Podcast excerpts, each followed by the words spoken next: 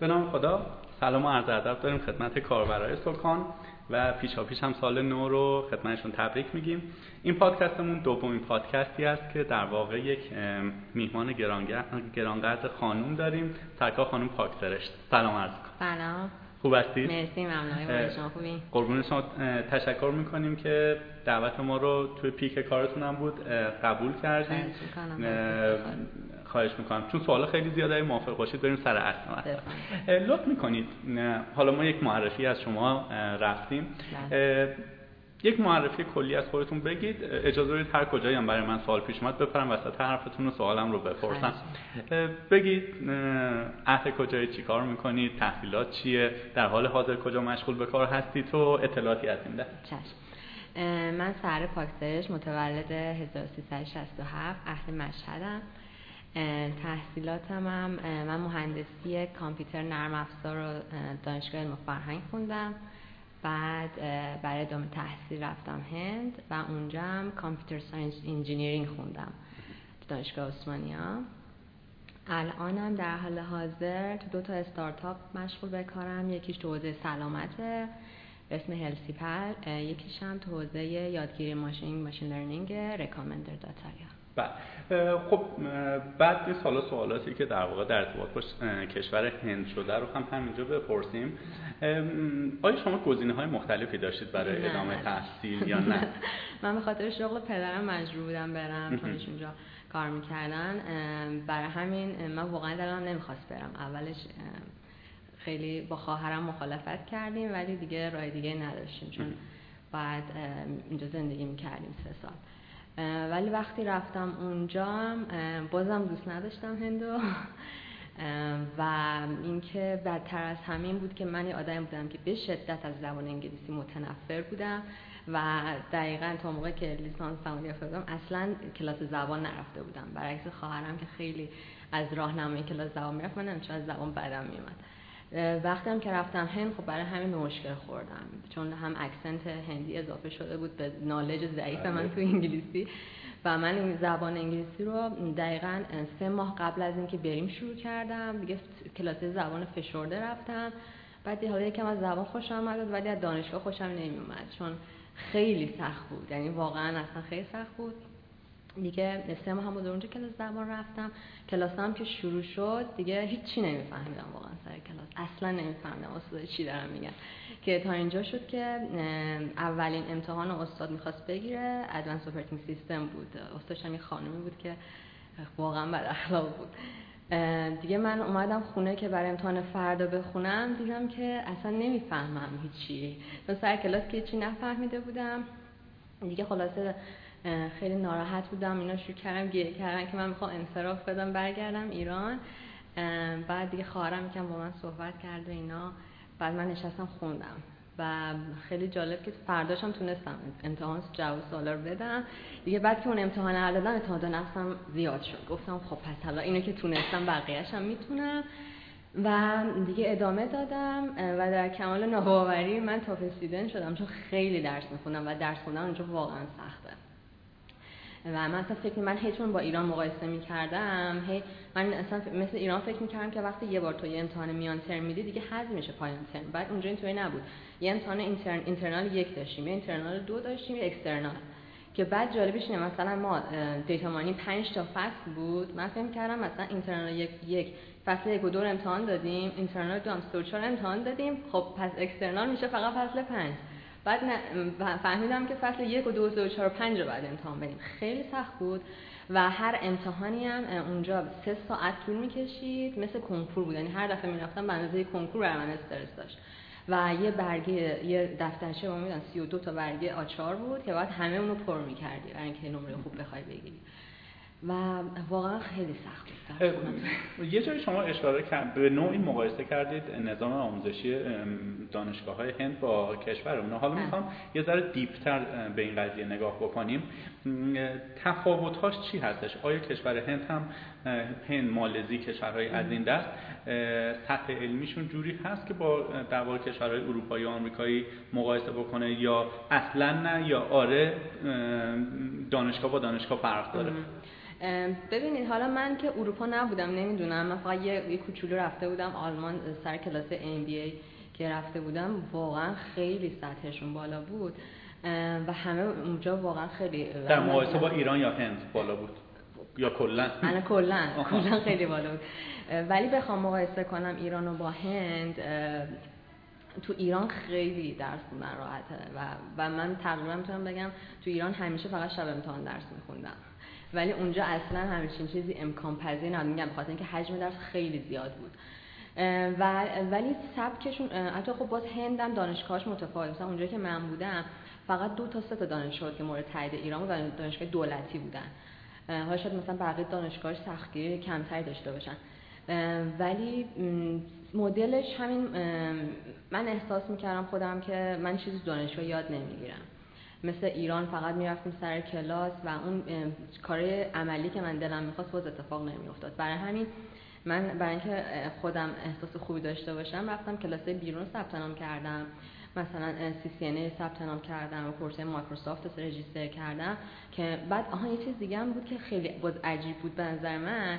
اونجا من تعجب می‌کنم چون هر کی مثلا تو ایران مستر می‌رفت مثلا دانشگاه قبول می‌شد واسه فوق می‌گفت ما دو روز هفته میریم دانشگاه ولی مثلا اونجا که ما مستر بودیم یعنی مدرسه بود. یعنی ما هر روز کلاس داشتیم هر روز هم من 9 صبح می‌رفتیم دانشگاه تا ظهر. دیگه بعضی روزا که مثلا لب داشتیم و کنفرانس بعد عصر میموندیم. بعد خیلی اصلا دیگه وقت خالی که نبود. بعد همش می‌رفتی سر کلاس. بعد اون منم رفتم کلاس بیرون رجیستر کردم که برم که اون احساسی که دلم می‌خواد و بگیرم از کار عملی.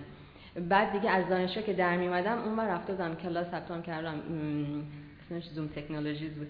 می‌رفتم اونجا و اون کلاس خیلی به من حس خوبی می‌داد. و من که مثلا اونجا یک ساعت دو ساعت ما کار تئوری می‌کردم بعد همون لحظه می‌رفتیم پایین تو لب هر یاد گرفته بودیم اونجا انجام می‌دادیم و استرسای دانشگاه هم نداشت. بعد خب اونجا بهتر بود. بر همین من دیگه خیلی واقعا فشرده هم بعد انقدر چون دانشگاه مثلا اون سر شهر بود خونم مثلا یه جای دیگه بود باز اون کلاسه باز کم نزدیک بخونه و واقعا خیلی تو اون ترافیک هند و اون اوضاع خیلی سخت میگذشت. دیگه من تا یک تمام می‌کنم بعد دو اون کلاس هم شروع می‌شد. اصلا دیگه وقت نهار خوردن هم نداشتم. سر میمدم می‌رسیدم سر کلاس اینجا بعد اون ناراحتی که از سر کلاس چیز داشتم اونجا باز برطرف می‌شد. دیگه من یه سال اول که درس داشتیم همش course داشتیم اینطوری گذشت. سال دوم که پروژه بود باز time م بیشتر شد و من را در واقع آیا شما می‌تونید بگید که قابل مقایسه با دانشگاه های top ایران هستش یا نه؟ دانشگاه های تاپ هند؟ می‌دونید چرا من این سوالو می‌پرسم؟ خب من دانشگاه تاپ ایران هم نبودم. مثلا خب ولی دوستانی داشتید که به هر حال تو امیرکبیر و شریف و اینها مثلا اینجا همکار خودم که شهید بهشتی هستن اونا هم همینو به من میگن. میگن مثلا ما تو دانشگاه چیزی یاد نمی‌گیریم. بازم اونا مثلا کلاسای کورس بیرون میرن یا خودشون خیلی self study می‌کنن من کلا خودم نظرم اینه که دانشگاه برای این نیستش که آدمی کار رو بتونه یاد بگیره که با تو بازار کار ازش استفاده کنه. من احساس می‌کنم که آره کسی که بخواد تو بازار کار بیاد اصلا اون کاملا دو تا field متفاوته نظر منه. به خاطر اینکه چیزی که اونجا یاد خیلی تئوریه و چیزی که تو عمل استفاده میشه زمین تا آسمون فرق داره. حتی بعدش که من تصمیم گرفتم برم دورهای مخابرات که تو این حوزه کار کنم دورهای مخابراتی که گذروندم باز وقتی اومدم اینجا وارد بازار کار شدم خیلی متفاوته و اگر بخوایم در ارتباط با هزینه ها مقایسه ای بکنیم چی میگید شما؟ هزینه تحصیل در مقطع کارشناسی ارشد اونجا و داخل ایران. خب طبیعتا تو ایران کمتر. به غیر از هزینه accommodation آها accommodation اگه نباشه. چون آقا می‌دونین چجوریه؟ مثلا اونجا دانشگاه دولتی خب برای خود هندی مجانی بود ولی واسه من که خارجی بودم پولی بود. مثلا من برای دو سال master م اونجا دوازده هزار دلار شهریه دادم و گفتید که حدودا دو سه تا در واقع دانشگاه اونجاست که مورد تایید اون شهری که من بودم آره دو سه تاش فقط مورد تایید وزارت علوم بود. چه معیاری وزارت علوم ما داره که مثلا میگه این دانشگاه مورد تایید ما هست اون نیست؟ یه سری رو خودشون میفرستن تو دانشگاه حالا بررسی می‌کنن شرایط دانشگاه استادا کلاسا حالا من نمی‌دونم دقیقا معیارشون چیه ولی خودشون تو سایت وزارت یه لیستی داره که دانشگاه رو گرید بندی کردن. خب شما سه چهار سال اونجا زندگی کردید مسلما از من اطلاعاتتون در واقع بهتر هستش. یک جور نزدیکی فرهنگی بین ایران و هند وجود داره. حتی واژگانی ما به هم دیگه قرض میدیم. می‌خوام ببینم لحاظ فرهنگی آیا یک نفر که می‌خواد بره اونجا زندگی بکنه حالا چه برای تحصیل چه برای طولانی مدتتر یا برای همیشه آیا به در واقع دچار کالچر شاک میشه یا نه؟ خیلی نزدیکن به ما. ببینید آخه اصلا هند که کلا از هر شهری به شهر دیگه کلا زبون عوض میشه خب؟ مثلا اون شهر که من بودم زبون تلگو صحبت می‌کردن که هندی نیست هندی زبون دیگه است. اونا مثلا تلگو یه زبون دیگه است. باز یه نفر دیگه مثلا تو بنگلوره بنگلور زبانش کاناداست بعد این این کسی که کانادا تلگو بلد یعنی نمیفهم کسی تلگو چی میگه و این کاملا متفاوته. و منم چون دانشگاه انگلیسی زبان بود مثلا برام راحت بود با آدم حرف بزنم. چون من که هندی یاد نگرفتم تو مدت که اونجا بودم. نیازم نشد اصلا. و آدم های کوچه بازار انگلیسی متوجه میشن؟ یعنی نه. تو برید توی شاپینگ سنتراشون آره ولی مثلا نه مثلا مغازه کوچیک نه مغازه بزرگ همشون آره بلدن انگلیسی. خود آدمای هندی خیلی خیلی یه ویژگی بارزشون به نظرم که واقعا خونسردن و آرومن. مثلا بر مثلا توی خیابون مثلا اصلا پیش نمیاد ببین دو نفر دارن دعوا می‌کنن همدیگر می‌زنن و اینا. از این لحاظ من احساس می‌کنم که نه سخت نیه اونجوری که شما میگین کالچر شاک باشه نه واقعا. و شرط کاری چی جوریه آیا یک دانشجو اونجا می‌تونه کار بکنه یا دانشجو که کلا نمی‌تونه کار کنه چون استودنت ویزا داره. این که کلا هیچی. بعدش هم که حالا اگر تمام بشه و بخواد اونجا کار بگیره انقدر خودشون ریسورس دارن و بیکارن که دیگه نوبت به خارجی نمی‌رسه. در قانون بهشون اجازه به کارفرما اجازه نمیده که نه هستن مثلا اونجا کمپانی خارجی هم زیادن ولی خب خود هندی ها چون خوب کار می‌کنن حقوق کمی هم می‌گیرن دیگه اصلا یعنی فرصتی برای خارجی باقی نمی‌ذارن. مگه حالا یه تخصصی باشه که اونجا نباشه؟ بله. ارزم به حضورتون مدیر عامل فعلی مایکروسافت در مدیر عامل گوگل و یکی از مدیران ارشد فیسبوک که خانم هستش اسمش خاطرم نیست. و خیلی های دیگه در واقع از بستر هند بلند شدن و توی سیلیکون ولی که شرکت های IT هستن حرفایی برای گفتن شروع کردن زدن. اگر توی گیت هاب و اینجور جا هم برید می‌بینید خیلی نرم افزار و developer و freelancer هندی هستش. خب این سیاست دولتش از مثلا یکی دو دهه پیش بوده که توی IT سعی کردن یک حرفایی برای گفتن داشته باشن. آیا وقتی شما میری توی هند اگر توی این فاز برنامه نویسی و آیتی و اینا باشه این قضیه مشهوده که تو دیولپر ببینی یا مثلا بود کم زیاد باشه یا این چیزایی که مثل هم فکر و اینا که ما داریم که مثلا دیولپرها و اینها یا کسایی که ایده دارن دوره هم جمع میشن این قضایی اونجا هم مشهوده توی مثلا 700 میلیون جمعیت و اینها یا نه؟ من سال 2011 رفتم اونجا. تو خودم هم اون موقع اصلا با استارتاپ و این چیز آشنایی نداشتم. من چیزی اونجا واسه حس نکردم. حتی تو خود دانشگاه هم حتی نشنیدم از این بود کمپ ها باشه یا از این ایونت ها اینجوری برگزار بشه شاید الان خیلی چون الان فکر کنم تو, این دو سه سال اخیر تو آسیا خیلی تب و تاب گرفته استارتاپ ها. اون موقعی که من بودم که نه اینجوری نبود. و حالا من می‌خوام یه مقایسه این شکلی بکنیم. فرض بکن شما رفتی هند خب اونجا درس خوندی یک دانشگاهی که رنگ مثلا X داره. خب. یک رشته یکسان مثلا software engineering من هم دقیقا یک معادل اون دانشگاه رو توی ایران میرم. دوتامون از هوش یکسان نمی‌دونم پشت کار یکسان و همه چی یکسان برخوردار هستیم. خروجی بعد از چهار سال مثلا کارشناسی یا دو سال سه سال ارشد از دید شما چی خواهد بود؟ یعنی خروجی کدوم دانشگاه؟ دانشگاه ایرانی بالاتر یا دانشگاه هندی؟ فرض کنید من یه بودجه دارم می‌خوام ادامه تحصیل بدم می‌خوام انتخاب کنم که برم کشور هند یا ایران. در واقع جوابتون اینجوری باشه که جواب کاربری که چنین سوالی تو ذهنش هست رو بده. خب من خودم اگه الان بخوام دوره تو شرط یکسان تصمیم گیر بکنم و هیچ عامل دیگه نباشه اونجایی انتخاب می‌کنم که خودم احساس خوبه اونجایی که خوشحالترم انتخاب می‌کنم. به نظر من اصلا فرقی نمی‌کنه که آدم کجا درس بخونه چه ایران باشه چه خارج از ایران باشه. مهم که اولا که آدم از لحاظ روحی باید خیلی احساس خوبی داشته باشه ساتیسفای بشه. و من خب کلا آدم تو دانشگاه که ساتیسفایت نمیشه. آدم برای عوامل محیطی خیلی تاثیر می‌ذاره. من الان خودم که دلیلی که دوست ندارم از ایران برم همینه. برای اینکه من واقعا وقتی که کشور اروپایی میرم انقدر دلم می‌گیره انقدر دوست دارم زود برگردم ایران و وقتی فکر می‌کنم میگم که واقعا من هیچ جای دیگه جز ایران انقدر خوشحال نیستم. مثلا برمیگرده به خود شهر. خب شما تجربه در واقع زندگی و تحصیل توی کشور آسیایی به غیر از ایران رو دارید. حالا برای دوره های شبیه ام اینا به کشور اروپای شبیه آلمان هم رفتید. آیا دلیل خاصی داشته که ادامه تحصیل ندارید؟ خب الان می‌دونید شرایط مثلا خیلی خوبه. اگر حالا یه ذره پول آدم داشته باشه می‌تونه تو کشور اروپای آمریکایی در مقطع پی اچ دی و اینها ادامه تحصیل بده. دلیل خاصی داشته؟ اگر خیلی پرسوناله که اصلا نمی‌خواید بگید. پرسونال نیست.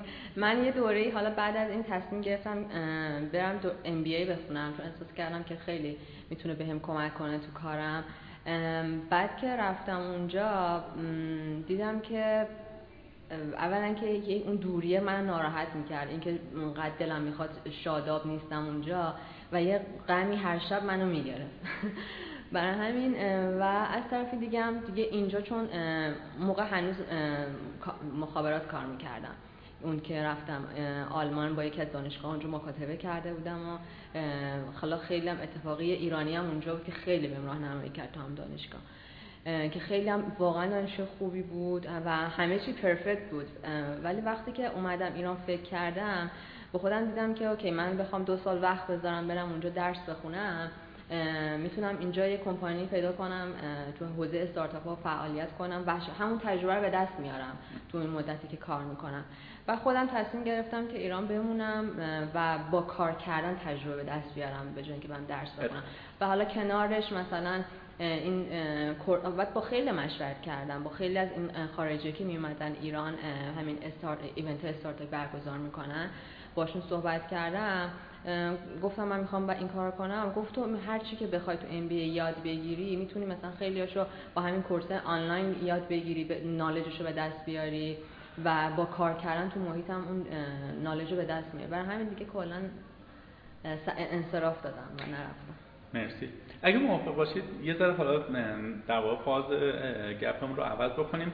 بریم سراغ در واقع پروژه ناجیتون و آی تیو بله. کلا چه خبر؟ قضیه چه قرار بود؟ چی شد؟ به کجا رسید؟ و الان در چه فازیه؟ من وقتی که درسم تموم شد برگشتم ایران چون تجربه کاریم جایی نداشتم توی که مرتبط باشه. و خیلی دوست داشتم تو مخابرات کار کنم. برای همین به شدت اصرار می‌کردم که برم تو مخابرات و با یکی از معاون همراه اول مدام پیگیری کردم که برای من من چون تازه کار فرشر حساب می شدم کسی به من کار نمی‌داد. طبیعی بود. و حالا با حالا میشه گفت پارتی بازی کردن دیگه درست من یه شغلی رو گرفتم توی شرکتی که پیمانکار همراه اول بودن و اون موقع تازه نوکیا از ایران رفته بود و یه شرکتی به جوش تأسیس شد که همه ریسورس نوکیا اونجا بودن.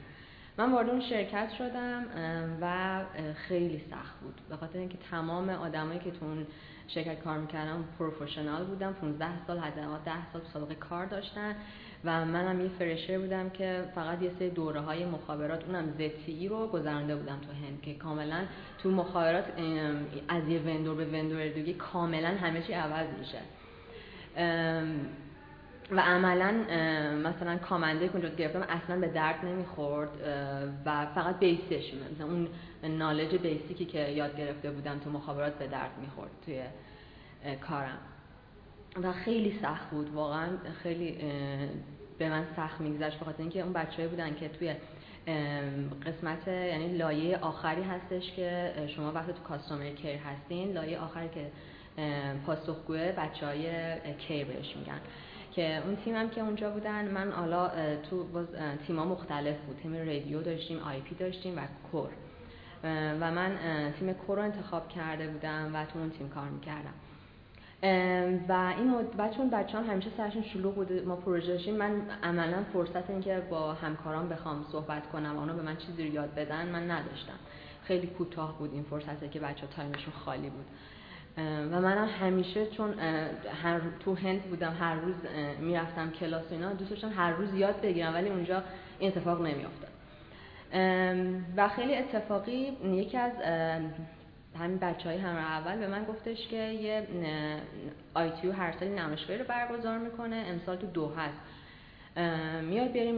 من خب اولین بار که مثلا جای کار می‌کردم. اولین حقوقم بود و کمم بود. نمی‌تونستم واقعا هزینه سفر رو بدم. و نمی‌تونستم از پدرم بگیرم ولی خب این کار نمی‌کردم.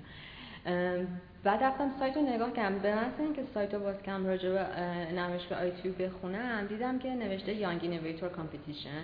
بعد توجهم جلب کرد رفتم دیدم که نوشته که آره این چالش دوم ما در حال برگزاریه راجع به disaster management و کسایی که ایده بدن و برنده بشن ما هزینه سفرشون میدیم که بیان نمایشگاه ITU و اینجا ده روز باشن و up to 10000 هم ما جایزه میدیم بعد من گفتم وای چقدر خوب نه دیگه مثلا من اینجا اپلای می‌کنم برنده میشم هزینه سفرم هم اینجوری درست جور میشه.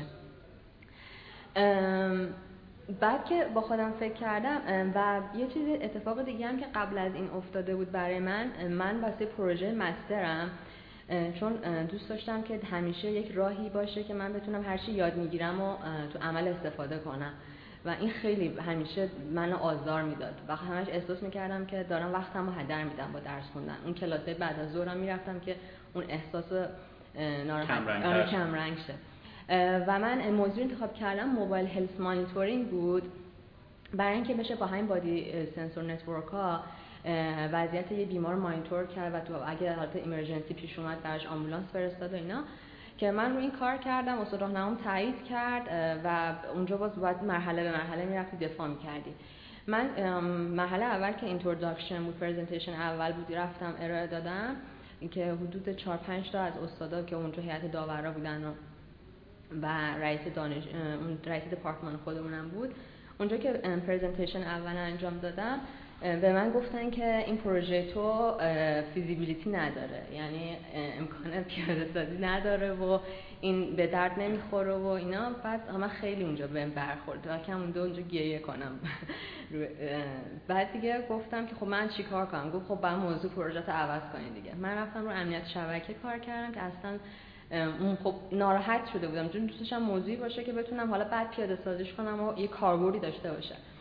و یه خروجی داشته باشه. یه خروجی داشته باشه که بتونم ببینم که اوکی آقا من یه کار کردم حداقل جون دو نفر رو نجات دادم دیگه. ولی نشد. نشد و من وقتی که اون چالش آیتی رو دیدم با خودم فکر کردم که خب من که اونجا نتونستم این پروژه رو مطرح کنم. که هم, که اونجا بهم خندیدن بیام حالا اینجا اپلای کنم. فکر کردم با خودم که یک بعد من چون از زلزله خیلی میترسم. و همیشه یه بارم که 15 سالم بود قشنگ یادم امتحان فیزیک خورداد ماه بود سال دوم بودم. بعد زلزله اومد تو تهران. حالا خیلی زلزله شدید نبود ولی ما قشنگ اونو حس کردیم. یعنی اینقدر که همه ترسیدیم رفتیم بیرون و شبش هم اصلا خارج از تهران رفتیم خوابیدیم. و من همیشه از اون موقع به خودم فکر کردم که خب اگه این زلزله شدیدتر می بود اگه مثلا خراب می‌شد خونمون کی مامانمو پیدا می‌کرد؟ کی بابامو پیدا می‌کرد؟ کی خواهرمو پیدا می‌کرد؟ بعد به خودم فکر کردم که میشه حالا همون health monitoring و اینجا توی disaster هم استفاده کرد دیگه مثل زلزله مثل هر اتفاق بد دیگه که ممکنه بیفته. و ایده که اونجا من فرستادم براشون این بود که یک دستبندی با همین sensor network رو طراحی بشه که بشه location شخص و علائم حیاتش رو بگیره بفرسته به یا حال دکله از طریق دکله مخابراتی ارسال بشه به اون مثلا هلال احمر اون ارگانایی که مسئول مدیریت بحران هستن. من این ایده رو یه سری فایل رو بعد کامل می‌کردیم و یه سری business plan می‌دادیم و اینا, اینا رو فرستادم. و حدود 300 نفر برای اون challenge از کل دنیا apply کرده بودن که اینا گفته بودن از هر challenge دو نفر انتخاب می‌کنن و کلا چهار تا چلنج برگزار می‌کنن در مجموع 8 نفر رو هزینه‌اشون میدن که برای بیاد که من یکی از اون برنده ها بودم خوشبختانه و وقتی برنده شدم یکی از بهترین اتفاقات زندگی من افتاد و من واقعا هم خیلی خوشحال شده بودم و خیلی هیجان زده. و وقتی هم که رفتم نمایشگاه آیتوی شرکت کردم. کجا بود؟ محل برگزاریش؟ دوحه قطر. اونجا که شرکت کردم خیلی احساس خوبی داشتم و واقعا یه تجربه بی‌نظیر بود در تمام سال زندگی من.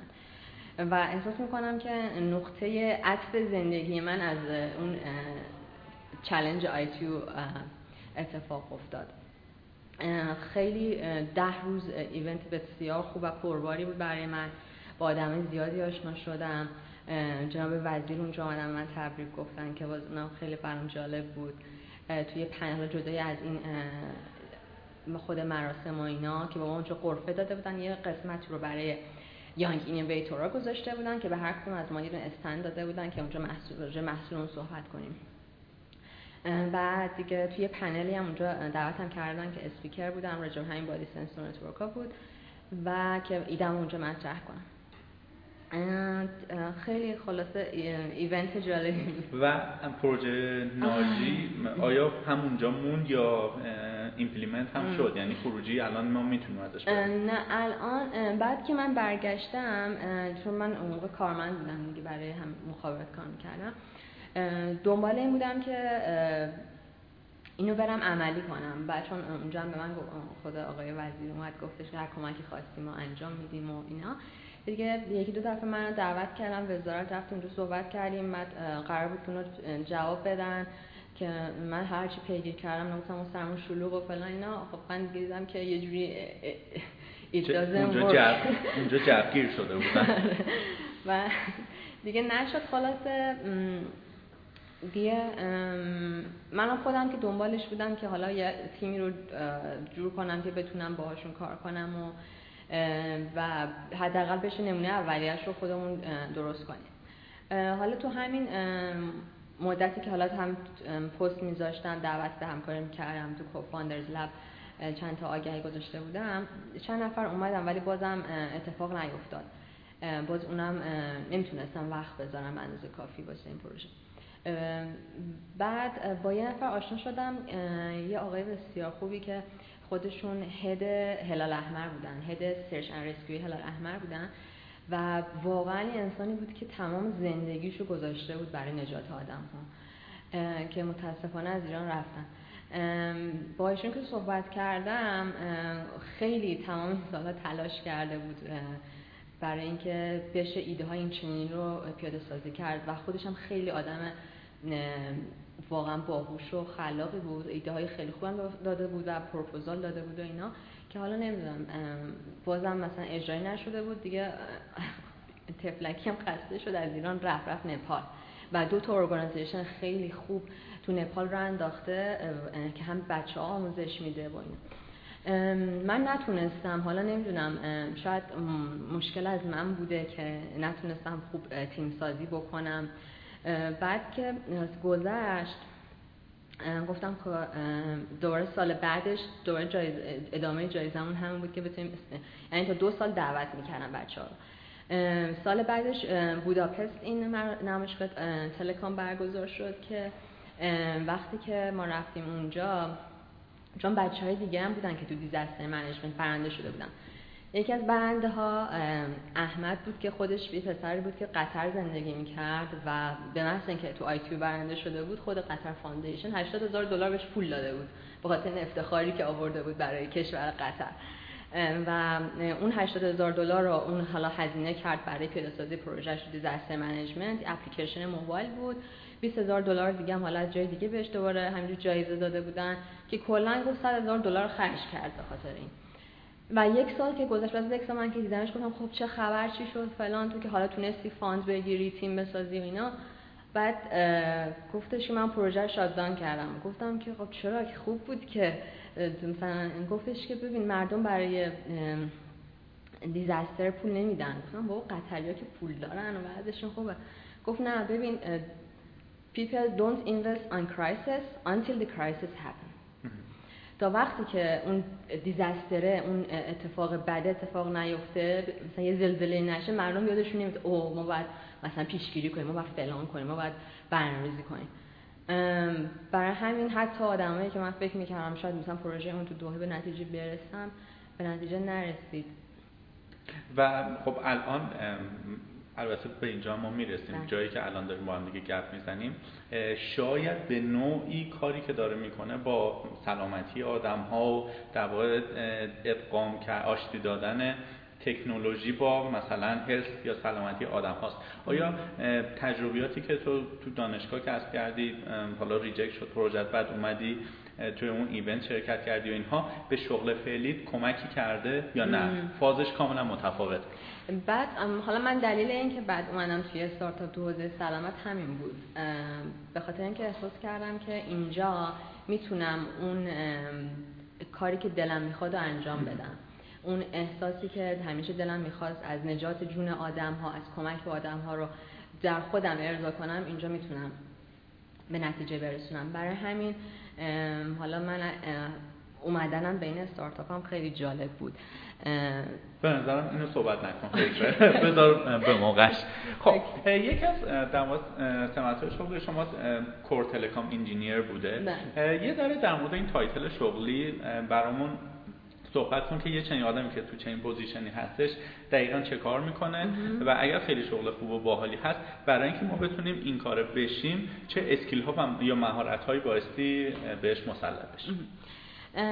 تو حوزه مخابرات برای کسی که بخواد این شغل داشته باشه حالا یه تحصیلات مخابرات داره یه تحصیلات کامپیوتر داره. وقتی که به شما فرض کنین الان شما یه مشکلی براتون پیش میاد. مثلا اینجا الان شما به هر جای تماس می‌گیرین تماستون به سکوت می‌خوره. بعضی وقتی بهش میگن میوت کال. وقتی مشکل پیش میاد یه سری آدم مثلا تو منطقه شما مشکل رو ریپورت می‌کنن به اون اپراتورشون این مشکل برای ما پیش اومده. این میشه یه دونه issue که تو منطقه بر تعدادی از آدما پیش اومده. یه ticket میشه میاد سمت اون اپراتور که بچه های front office اینو یه ticket می‌زنن. حالا اگه خودشون بتونن issue رو حل کنن که حلش می‌کنن. اگه نتونن میاد back office back office باز کار می‌کنه. اگه نتونه حلش کنه میده بچه های اون core اون لولیه که که لایه آخره که دیگه واقعا اونه که حرفه یعنی که همون شرکتی که بهتون گفتم من توش کار می‌کردم. که یه سری آدمای خیلی حرفه‌ای و خبره اونجا دارن کار می‌کنن و اونا هم اگه نتونن مشکل حل کنن با product line تماس می‌گیرن که مثلا حالا برای نوکیا می‌شد فنلاند.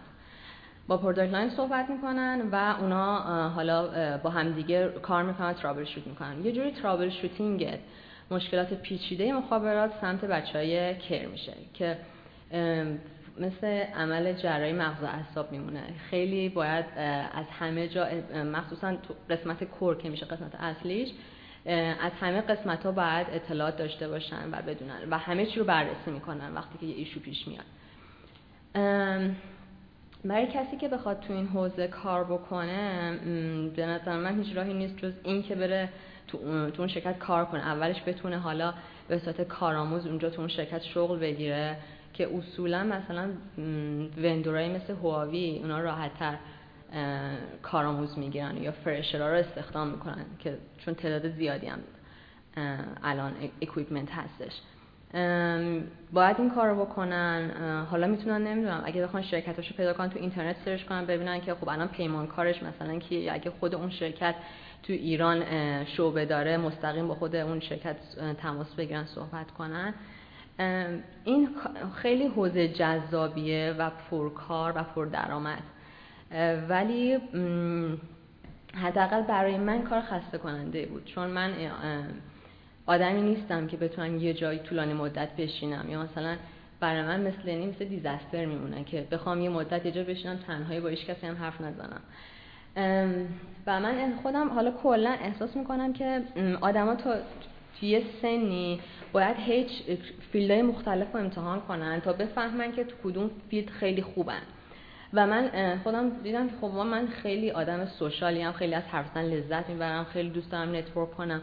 بر همین من واسه این کارهای فنی خیلی خوب نیستم. باید توی کارهایی که مثل PR این مثلا social marketing و اینا می‌تونم موفق تر باشم. مثلا فرض کنین که یه بار توی یکی از پروژه من یک هفته تنهایی رفته بودم شیراز مثل یه پروژه relocation. و یک هفته هر روز صبح من برمی رفتم سایت توی فکر سالن بزرگ سرد و با این کار می‌کردم. و یک هفته اینطوری بود. یعنی من وقتی که آخر هفته شد برگشتم تهران فکرم دیگه دارم افسردگی می‌گیرم. چون واقعا توی یه هفته با هیچ حرف نزده بودم و خیلی به من سخت میگذشت. برای همین ولی حالا خیلی هستن که روحیشون یه طوری که اصلا از این کار لذت می‌برن. دوستان تنهایی باشن دوستان یه گوشه بشینن کار کنن. آره برای همین من احساس می‌کنم حداقل تا سی سالگی آدم باید این ترایان ایرورا رو انجام بده. ببینه تو چه فیلدی خوبه چی کار باید بکنه که چون آخرش تو به یه جایی می‌رسی که اگه می‌خوای واقعا به نظر من یادم شاد زندگی کنه باید با کارش زندگی کنه از کارش لذت ببره چون بخش ساعت زیادی از زندگی ما به کار کردن میگذره. خانم پاکتر عزیز من باز متاسفانه جواب نگرفتم. ما گفتیم اون بخش کر کسایی که خیلی خفنن و همه چی می‌دونن و اینها. خب. من می‌خوام آیتم بار بهم اون اسکیل ها رو بگی.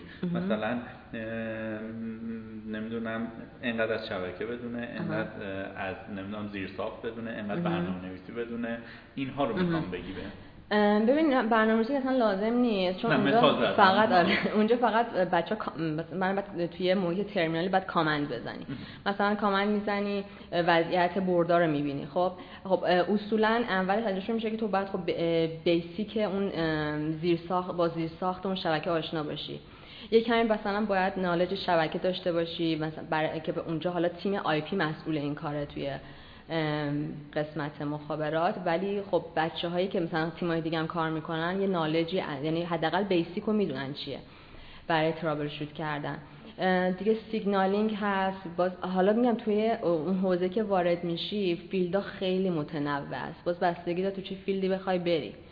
اگه مثلا بخوای بری رادیو باز فرق می‌کنه با کسی که می‌خواد بره بعد اونجا چون vendor ها با هم متفاوتن کلا وقتی مثلا شما میری نوکیا کار می‌کنی مثل vendor نوکیا خودشون مثل document بهت میدن. تو باید بشینی وقت بذاری اون documentation اونا رو بخونی. اگه بری اریکسون دوباره فرق می‌کنه. یه دنیای دیگه است. دوباره کمپانی چینی ZTE و هواوی چیز دیگه است. خیلی متفاوت از هم برای همین اصولا documentation خاص خودشون دارن و میان برای مهندسا خوش نیست training می‌ذارن. یعنی مثلا من هم تیمای من همشون دورهای training رفته بودن فنلاند. چون خیلی تخصص خاصیه و اصلا general نیست و اون تو مدتی هم که من اونجا کار می‌کردم مثلا می‌گفتن که شاید ده تا core engineer مثلا خوب تو ایران ما داریم که اونم دونه دونه داشتن از ایران می‌رفت و یک سوال آیا این کار میشه label زنونه یا مردونه روش که بگیم این کار بیشتر مردون است یا نه؟ فرق نمی‌کنه. نه فرق نمی‌کنه.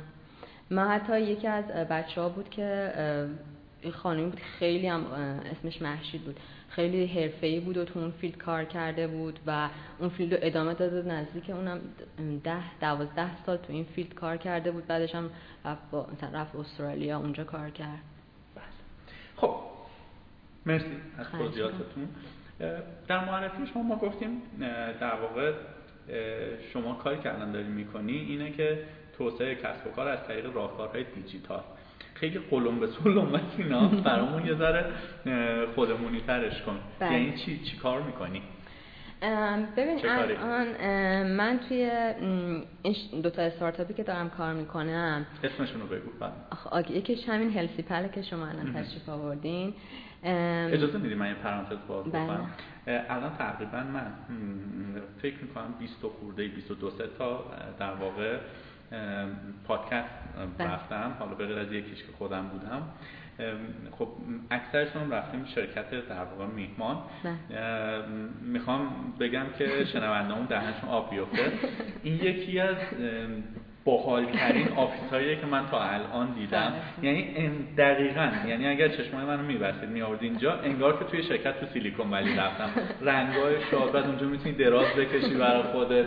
خیلی باحاله. حالا قول بده بعد از گپم جای دیگه هم نشونم بدی. آره. جذب نیرو هم داری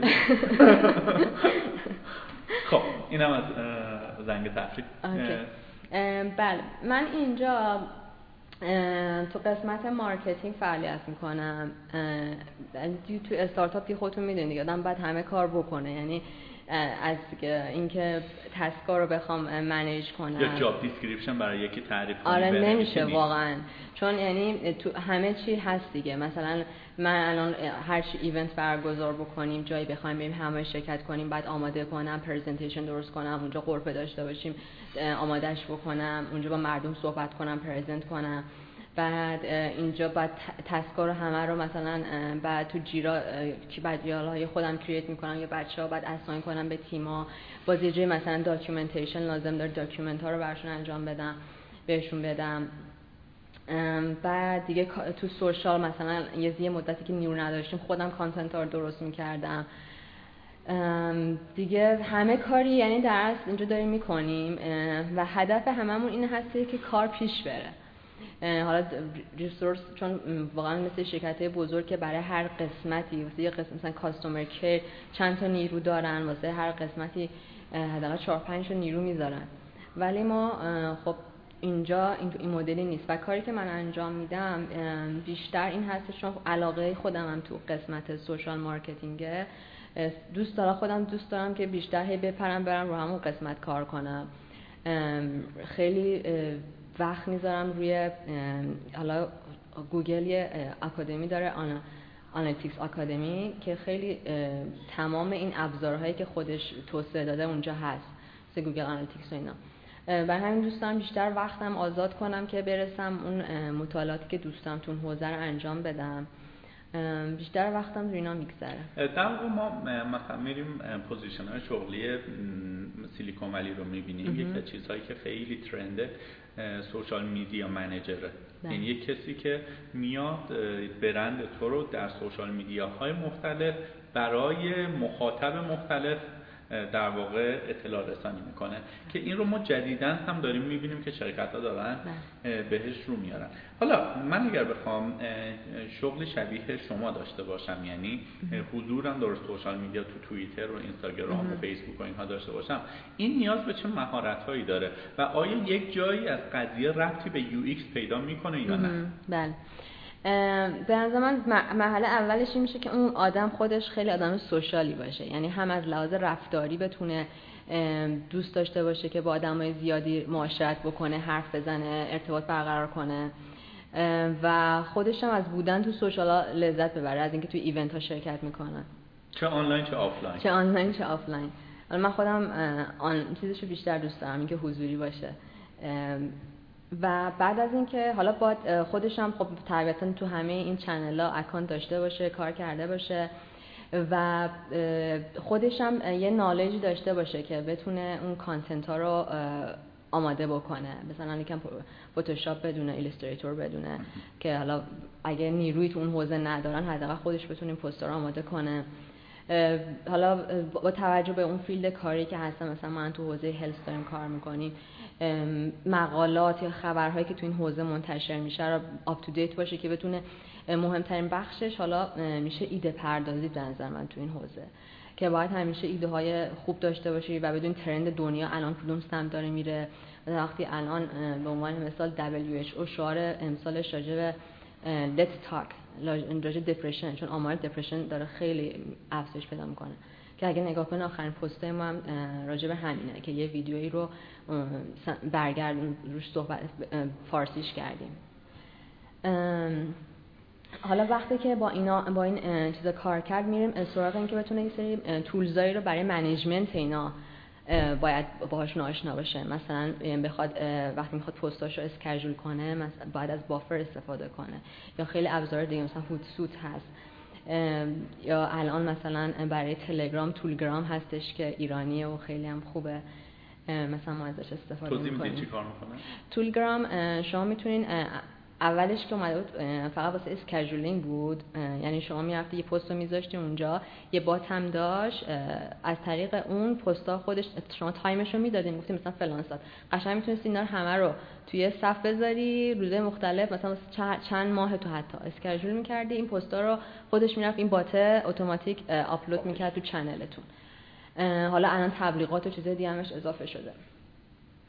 دیگه knowledge ی که لازم داره همین آشنایی با این management tools هستش که خیلی اینا کمک می‌کنه. چون دیگه انقدر تعداد این channel ها زیاد میشه و حجم content زیاد میشه دیگه آدم خودش اصلا گیج میشه. کجاها گذاشتم کجاها نذاشتم. سخت میشه کار. خب این اتفاقا نکته خوبی گفتی. این جزو اون آدمایی هست که مثلا خیلی چیز نیستی خسیس نیستی که رمز کارتو بگی اینم به اون بگو. اینو چی همین همین یه مورد چجوری manage می‌کنی؟ که آدم خب، گیج نشه. میگم این tools است دیگه. مثلا خود حالا بافر خیلی کمک می‌کنه چون بافر چند تا social media رو خودش مثلا توییتر رو داره فیسبوک رو داره لینکدین رو داره بعد خودش وقتی که اون تولزیه که واقعا ولی اجایی به بعد پولی میشه. آره دیگه بعد خب بعد اکانتشو بخر انترپرایزشو که اینستاگرام هم آخرا اضافه کرد که اپ تو اپلیکیشنش می‌تونستی استفاده کنی. مثلا یکی از تجربه خوب من توی مدل مثلا بافر بود. واقعا هم خیلی یو خوبی داره ساده است آدم می‌فهمه راحت مثلا کجا باید بره پستشو بزنه بعد تاریخش انتخاب می‌کنی چه روزی پابلیش بشه و دقیقا اون پابلیشه خب. یه مشکلی که در واقع خیلی از کسایی که در حوزه آنلاین دارن فعالیت می‌کنن باش مواجه هستن اصلا مثال بزنیم از خود ما. بله. میایم یک محتوایی رو مثلا یک آموزش یه مقاله یا همین پادکست ما رو. خب. میریم تو تلگرام با یه عکس با یه محتوا پابلش می‌کنیم. تو فیسبوک همون کارو می‌کنیم.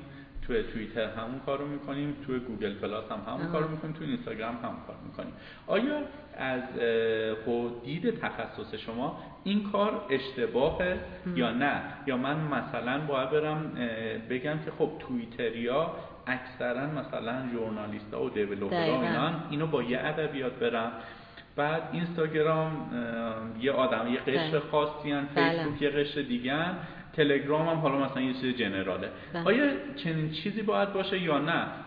از دم شما همراه یک جور بری نه بالا؟ قطعا اینطوری نیست. حتی بعضی پست این علاوه علمی می‌تونی بهمون ثابت کنی که اینطور نیست؟ خب من, تج... من خودم تن تجربه خودم رو توی این مدت دیدم که اینطوری feedback ی که مخاطب میده واقعا خب خیلی به آدم کمک می‌کنه. feedback هایی که گرفتم دیدم که نباید هر کدوم از این channel ها content مخصوص خودشون داشته باشن.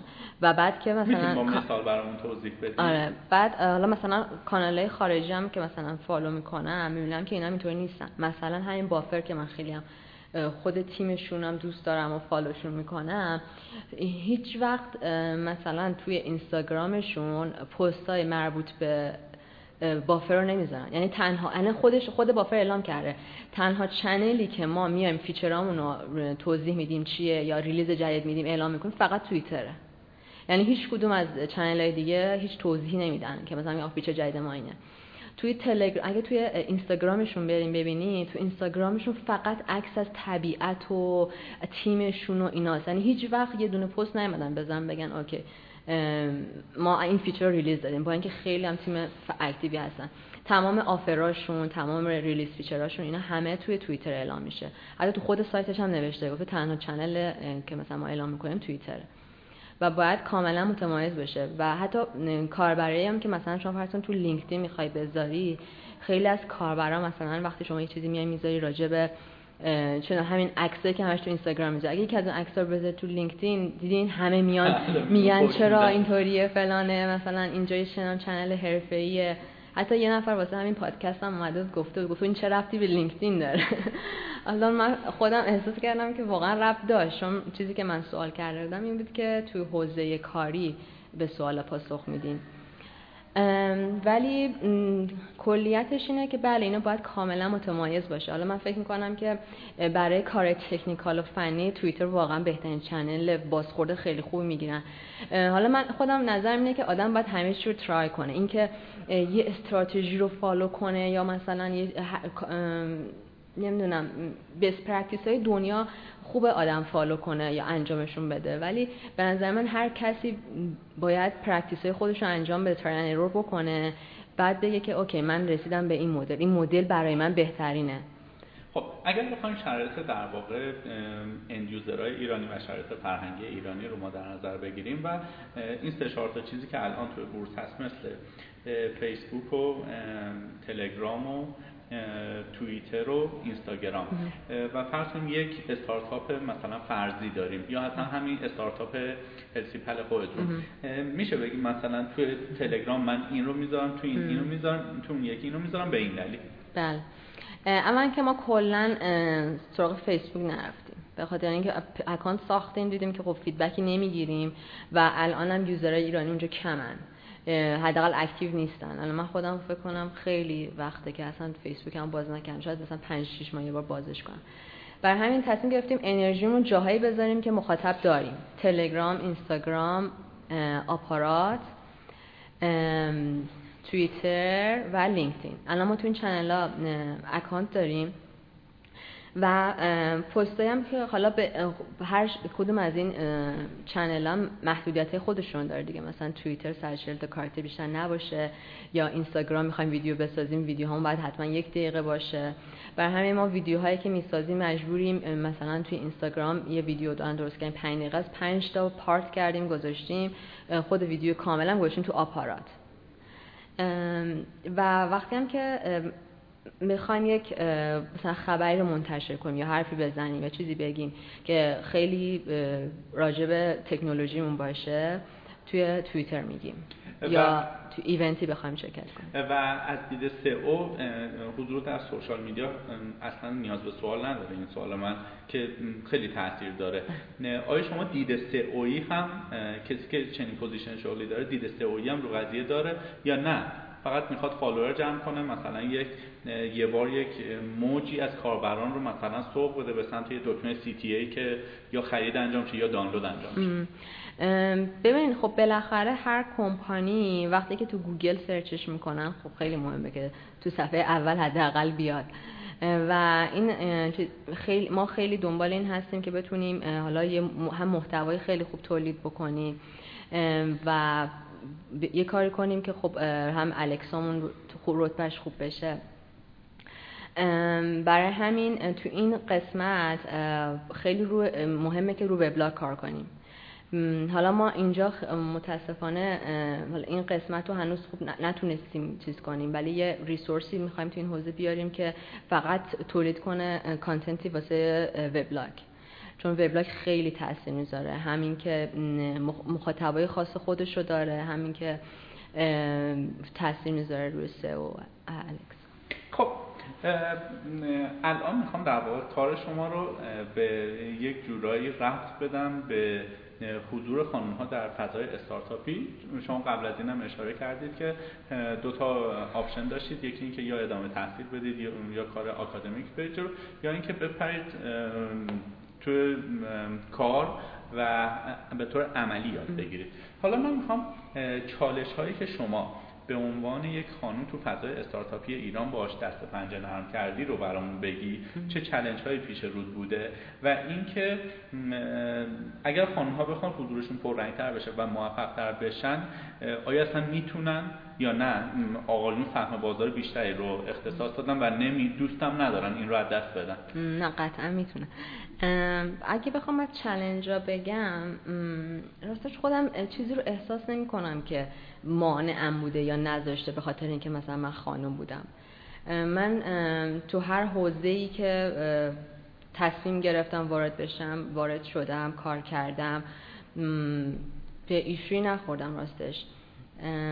فقط یه مشکلی که خودم احساس می‌کنم چون ما یه ایونتی هم برگزار کردیم گرزین آی سی تی که خود بنیانگذارش هم آی تیوه که هر سال برگزار می‌کنن تو کشور مختلف.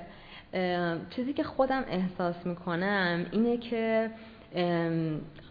دخترها فکر می‌کنن که نمی‌تونن. ولی نمی‌دونم چطوری اینو وقتی که هنوز شروع نکردن چطوری می‌تونن بگن که نمی‌تونن.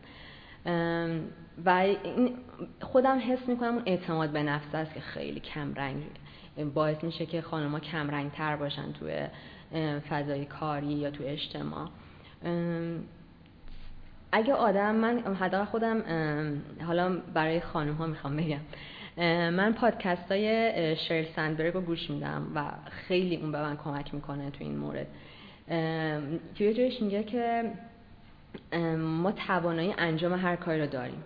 و این حرفش واقعا یعنی برای من حداقل ثابت شده است که من واقعا هر زمان تصمیم گرفتم هر کاری شروع کنم تونستم اون کار کردم. و من میگم که خانوما باید بخوان اون کار شروع کنن. فارغ از اینکه فکر کنن وای سخته وای فلانه. خب آدم اول باید شروع کنه دیگه. شروع کن برو جلو. حالا یه علاقه داری ادامه میدی یا خوشت نمیاد میذاریش کنار. ولی اصلا بحث تونستن و نتونستن نیست. چون هر کاری رو آقایون بتونن بکنن خانوما می‌تونن بکنن. و من احساس می‌کنم که یکی این چیزی که دوست دارم بگم که بچه ها اصلا حتما انجام بدن یکی اینکه این زندگی این آدم های موفق رو فالو کنن. حالا جالبه مثلا همین شیر سندبرگ تو پادکستش میگفتش که هر سال میان یک لیستی آماده می‌کنن میگن که این 100 تا خانم موفق دنیا یا most powerful women دنیا. و توی اون لیست نفر پنجم بود شیر سندبرگ. و وقتی اومدن فیسبوک اینو منتشر کرد گذاشت. خودش رفت سراسیمه سراغ بچه تو خدا اینو پاک کنین دیلتش کنین فلان اینا. من آخه واسه چی من نفر پنجم انتخاب کردم من چیکار کردم؟ من سی او فیسبوکم. ولی خودشو یعنی حتی اون آدمی تو اون position هم خودشو مستحق اون مقام نمی‌دونست. در بعد دیگه مثلا گفتش که رفتم با مدیریتمون صحبت کردم و وقتی باهاش حرف زدم به من گفتش که okay این اصلا هیچ اتفاقی نیست فقط بگو اینا من انتخاب کردم و قبولش کن همین. ولی می‌دونی مثلا الان مشکل ما اینه که همش احساس می‌کنیم نه ما اونقدی خوب نیستیم که بخوایم جای ظاهر بشیم جای حرف بزنیم یا مثلا همین برای همین پادکست شما که شما که به من گفتی من گفتم که خب من که کاری نکردم که بخوام صحبت کنم یا انقدر تاثیرگذار نبودم. بعد یهو همون لحظه که داشتم به این موضوع فکر می‌کردم که بگم آره یا بگم نه بیاد این حرف شریل سندبرگ افتادم که خب okay از من خواستن و من این کارو می‌کنم. کاری که شما داری می‌کنید خب با روحیه خانم ها خیلی سازگاره. بله. عکس خوشگل درست بکنی قلب و نمی‌دونم این چیزا و like بکنی اینها. ولی مسلما آقایون هم تو این حوزه دارن فعالیت می‌کنن. آیا اگر که دو نفر یه خانم و یا آقا at same level باشن خب. علاوه حقوقی توی فضای استارتاپی و اکوسیستم استارتاپی ما تمایزی میشه براشون قائل شد یا نه؟ راستش من اینجا از آقا نپرسیدم. که چقدر مثلا حقوق می‌گیره. ولی من خودم احساس می‌کنم نه تمایز حداقل برای من تمایزی قائل نشدن. دست درد نکنه. قبل از اینکه هلسی پل رو در واقع تمام کنیم بریم سراغ رکومندر. یه اپ موبایل دیگه درسته؟ بله. برای در واقع اپل و اندروید. بله. من این رو اگر داشته باشم چه دردی از من دعوا می‌کنه؟ یه اون وقت مش... شما یه مشاوری دارین خب که اون مشاور طریق پنل وب لاگین می‌کنه و شما اولین اقدامی که می‌کنین که یکی از این پکیج های سلامتی رو تهیه می‌کنه پکیج ورزشی تغذیه سلامتی. میای نگاه می‌کنین میگین مثلا من می‌خوام شدم حالا یا مربی رو می‌شناسین یا مشاور رو می‌شناسین یا نمی‌شناسین. اگه نمی‌شناسین که می راجعشون می‌خونین تو همون اپلیکیشن. و یکی از این پکیج رو تهیه می‌کنین و مشاور و تیمی که باهاشون همراه هستن برای با توجه به شرط شما یه سری سوال از اول از شما می‌پرسن. طریق شما اون سوالا جواب میدین و با توجه به شرط شما باشه اون یا آدم پشتش نه آدم. رو می‌پرسه. نه یه کوئسچن پکی تهیه شده آپلود شده و شما وقتی که app به محض اینکه package رو بخرین شروع می‌کنین سوالا جواب دادن. سوالا که جواب میدین اینور مشاور و تیمش اینا دسترسی دارن اینا رو می‌بینن و به شما برنامه assign می‌کنن. برنامه حالا ورزشی هم هست تغذیه هست. و تو اون time ی که و اون روزه که به شما برنامه assign شده به شما notification میاد. میگه مثلا الان باید این ورزش رو انجام بدی روش که کلیک بکنی کامل اون حرکت توضیح داده شده. شما بعد یه swipe می‌کنین و می‌زنی مثلا انجام دادم یا انجام ندادم. و همین اطلاعات شما همونجا تو گوشیتون result ش نشون داده میشه که مثلا شما اینقدر درصد حرکت ورزشی رفتین اینقدر کالری به دست آوردین اون ورم مشاور شما اینا رو می‌بینه. و به گجت های پوشیدنی هم با اونا هم هنوز نه هنوز این کار نکردیم چون الان product ما نزدیک یک ماه که launch عمومی شده. حدود یک سال یک سال و نیم development ش زمان برد و الان یک ماه که وارد بازار شده. حالا تو فاز بعدی انشالله این کارم انجام بدیم حتما. ما اگر که تیم فنیتون تیم توسعه دهندهاتون در واقع تمایل داشته باشه بدمون نمیاد که یک product ی که حالا بیشتر app ی هستش رو باشون گپ بزنیم که حتما. چه چالش های پیش روشون بوده. بریم سراغ اصل مطلب recommender.ir این چی اصلا؟ آره من خیلی خوشحال میشم. این روزا تو مثلا تو توییتر رو یا تو اینستا این ور می‌بینم. میگن یا مثلا به من پیغام که می‌زنن میگن دوستان همکاری کنن. بعد میگن استارتاپ حیرت انگیز استارتاپ شگفت انگیز کاملا خیلی ذوق حالا من جسارتا وقتی که خیلی کیف می‌کنم یه چیزی رو می‌بینم چویس آف وردم یا واژگانی که انتخاب می‌کنم یه ذره متفاوت‌تره چیزایی مثل این لعنتی ها چیکار دارن می‌کنن؟ این لامصب چجوری داره می‌فهمه که من الان چه فیلمی تو آپارات دوست دارم که بهم داره آفر میده؟ یه شما به بزرگاری خودتون دارم یه ذره توضیح بده برامون.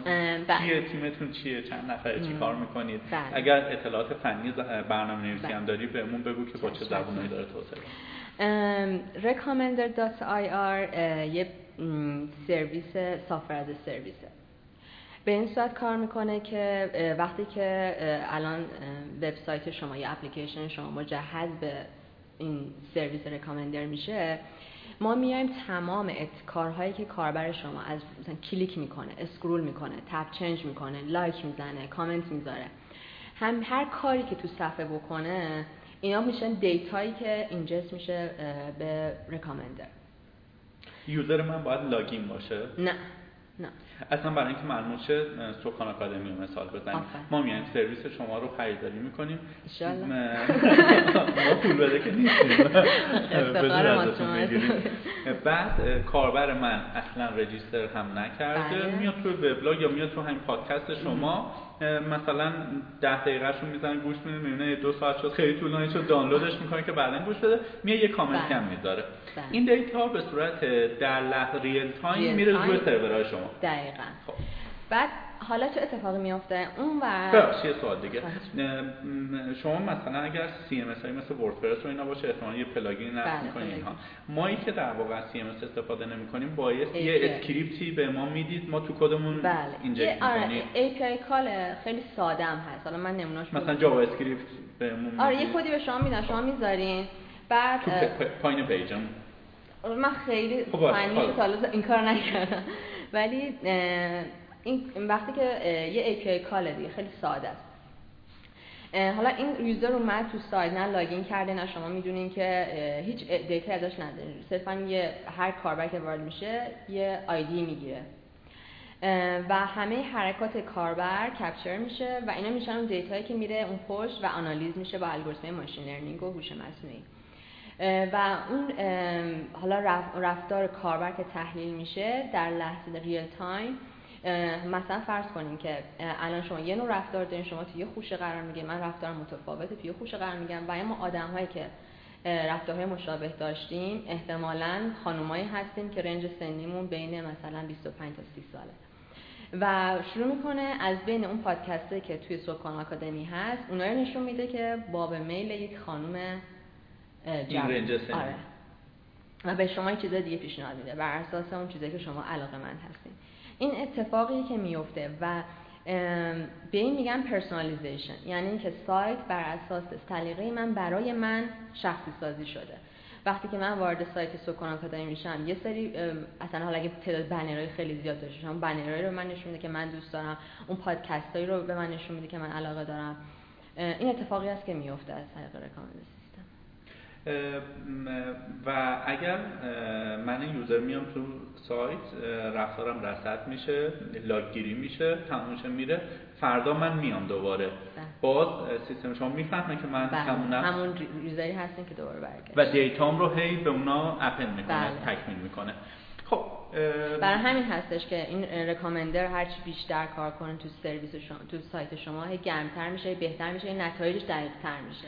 و آیا روزهای اولیه یا هم بهتر بگیم روزهای اولیه ممکنه که ضریب خطاش بالاتر باشه نسبت به بعد از implement کردن یک ماهه؟ بله. یعنی چرت آفر بده؟ چرت که آفر نمیده ولی کلا این یه ایشویه که توی ریکامندر سیستمش هم کولد استارت یعنی اون اول اول کاربر اومده هیچ دیتا ازش نداریم هیچ هم کلیک نکرده نمی‌دونیم. برای اونم ما باز یه متد داریم که بشه به کاربر چیزایی رو رکامند کرد. حالا قطعا چیزایی که رکامند می‌کنه به دقت اون چیزی نیستش که یک ماه آینده قراره بهش رکامند کنه. ولی به مرور هی بله پخته تر میشه. و اینکه آیا در واقع سایت های ایرانی یکی اینکه رقیب دیگه ای دارید که این کارو بکنه یا نه؟ ایرانی یا خارجی؟ ایرانی, ایرانی نه نداره دو تا رقیب خارجی ده. خارجی. و ایرانی ها بیشتر متمایلن که کدوم سرویس ها استفاده کنن و چرا؟ الان که تقریبا داریم کار می‌کنیم حتی وبسایت هایی که قبلا از سرویس خارج استفاده می‌کنن الان از سرویس ما استفاده می‌کنن.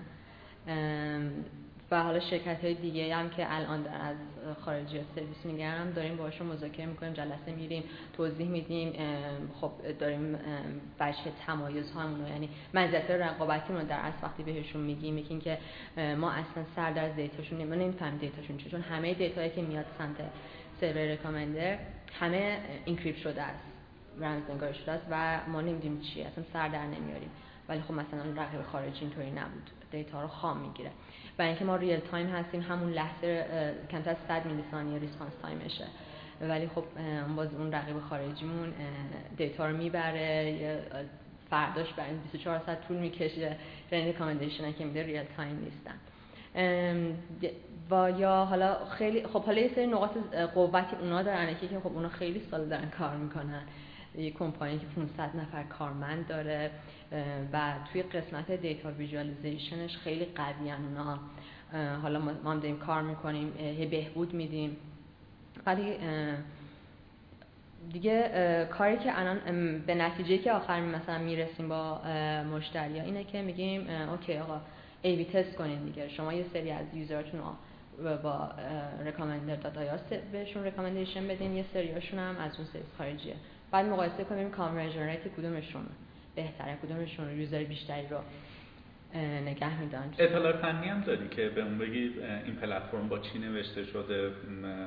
من ترجیح اینه که اونا رو آقای صدیقی خودش پادکست بعدی بهتون بگم ولی می‌دونم که جاوا. جاوا. چون واقعا زیر 100 میلی ثانیه حیرت برانگیزه و مسلما خوب نوشته شده. خب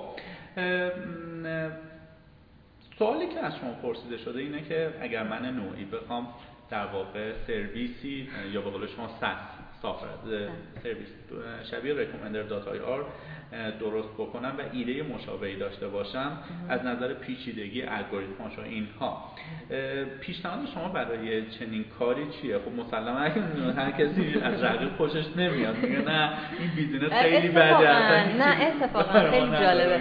اینکه حالا چون خب پیاده سازیشو کامل آقای امیر صدیقی انجام دادن ولی اینو خیلی ها می‌پرسن. حتی ما یه گروه تلگرامی هم که داریم برای رکامندر الان نزدیک 580 نفر ممبر داره که خیلی هاشون دانشجو هن بعدا روی این حوزه کار می‌کنن خیلیشون می‌خوان بسازن.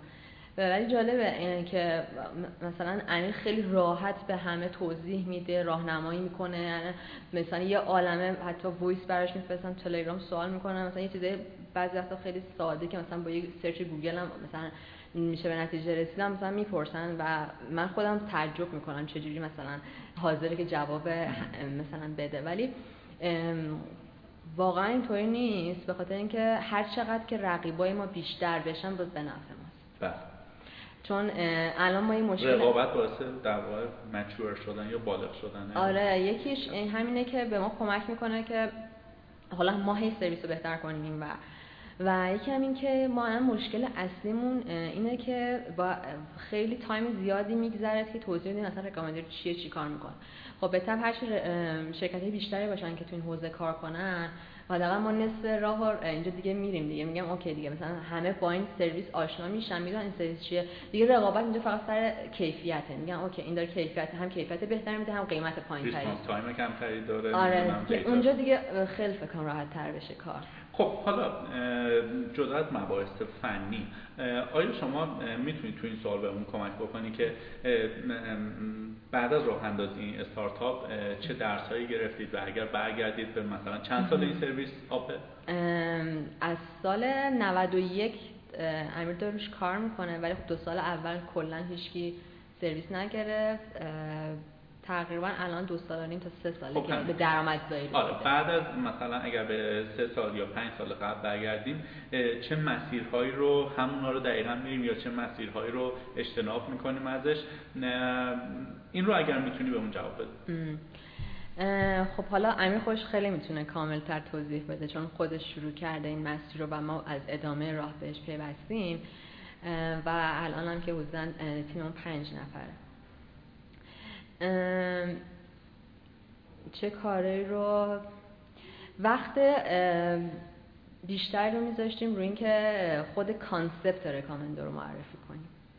که البته الان هم داریم کار می‌کنیم. الان حالا هر دفعه که مثلا توی این event مثل نمایشگاه مثل الکامپ شرکت می‌کنیم که هزاران نفر میان صحبت می‌کنن نظرشون رو میگن. اصلا ما فهمیدیم که آقا ما باید برگردیم از اول مثلا این time ی که ما میذاشتیم feature ها رو توضیح می‌دادیم متدا رو می‌گفتیم چی اینا این این جزء مراحل آیندهمون باید میذاشتیم و باید اول برگردیم خود سرویس رو کامل خیلی کانسپتش رو ساده و خیلی قابل فهم توضیح بدیم. و الان انرژی که داریم می‌ذاریم همینه که یه کانتنتی براش تولید بکنیم که برای همه قابل درک باشه. بعد اصلا ما الان تازه فهمیدیم که اصلا یه چیزی یه کسی که سایت معمولی داره که هیچ آیتمی هم توش نداره تعداد آیتماش خیلی پایینه مثلا می‌خواد استفاده کنه. بعد من گفتم که اصلا رکامندو این جواب نمیده. مثلا باید حداقل یه آیتم قابل توجهی داشته باشه ما چی رو باید رکامند کنیم؟ گفت خب من فکر کردم مثلا میشه. بعد فهمیدم که اصلا حالا باید یه دونه مثلا یه پست پست بسازم که توضیح بدم که آقا فقط همین این رکامندر وبسایتی که تعداد زیادی آیتم داره و تعداد زیادی کاربر داره. این به این درد می‌خوره که از بین اون هزاران آیتم میلیون ها آیتم دقیقا کاربر شما اون آیتمی رو ببینه که بهش علاقه مند دوستش داره و دقیقا اون چیزی که حتما اونو می‌خره یا گوش میده یا نگاه می‌کنه یا اون اکشنه که شما می‌خوای اتفاق میفته دست درد نکنه. یه سوال دیگه داشتم یادم رفت. حالا اشکال نداره. بذارم یادم میاد دیگه پیر شد یه سوالی که در واقع از شما شده و حالا من هم بدم نمیاد نظر خودم رو بگم اینه که یه آدم تازه کار بله. که مثلا تازه از دانشگاه فارغ التحصیل شده یا حتی اصلا به صورت در واقع self study خودش مونده و سابقه توی مثلا برنامه نویسی development یا چیزهای شبیه این نداره. رزومش رو باید چجوری بنویسه که بتونه در واقع از مدیر منابع انسانی یک شرکت یا استارتاپ دلبری کنه؟ و دروغ هم نگفته باشه چون اگر اون مدیر منابع انسانی یه ذره باهوش باشه طرف دیدید مثلا شما دور یکی میاد میگین راننده سوار ماشین شدن یک می‌دونی بفهمین راننده است یا نه. می‌تونه بفهمه که داستان از چه قراره.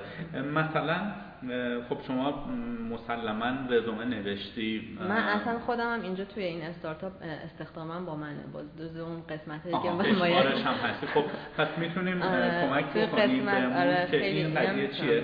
مثلا من اگر که بخوام برای یک سایت استارتاپ رزومه بنویسم چی باید بنویسم از چه واژگانی استفاده بکنم اگر بخوام که به صورت فریلنسی کار بکنم توی یه سایت هم یا لینکدین باید چجوری خودم رو معرفی بکنم و کلا چیزهایی از این دست. من این رو بگم و بیشتر صحبت شما رو بشنویم که بعد از اینکه من یه ذره کسب تجربه کردم در زمینه HR تازه فهمیدم واژگان تعریفش تو ذهن آدما فرق داره. ای تو ذهن من یه چیز تو ذهن اون بابایی که میاد بله. میشینه برای مصاحبه یه چیز دیگه است. بله. مثلا یک بار طرف اون جاوا رو نصب کرده می‌زنه مثلا در حد متوسط.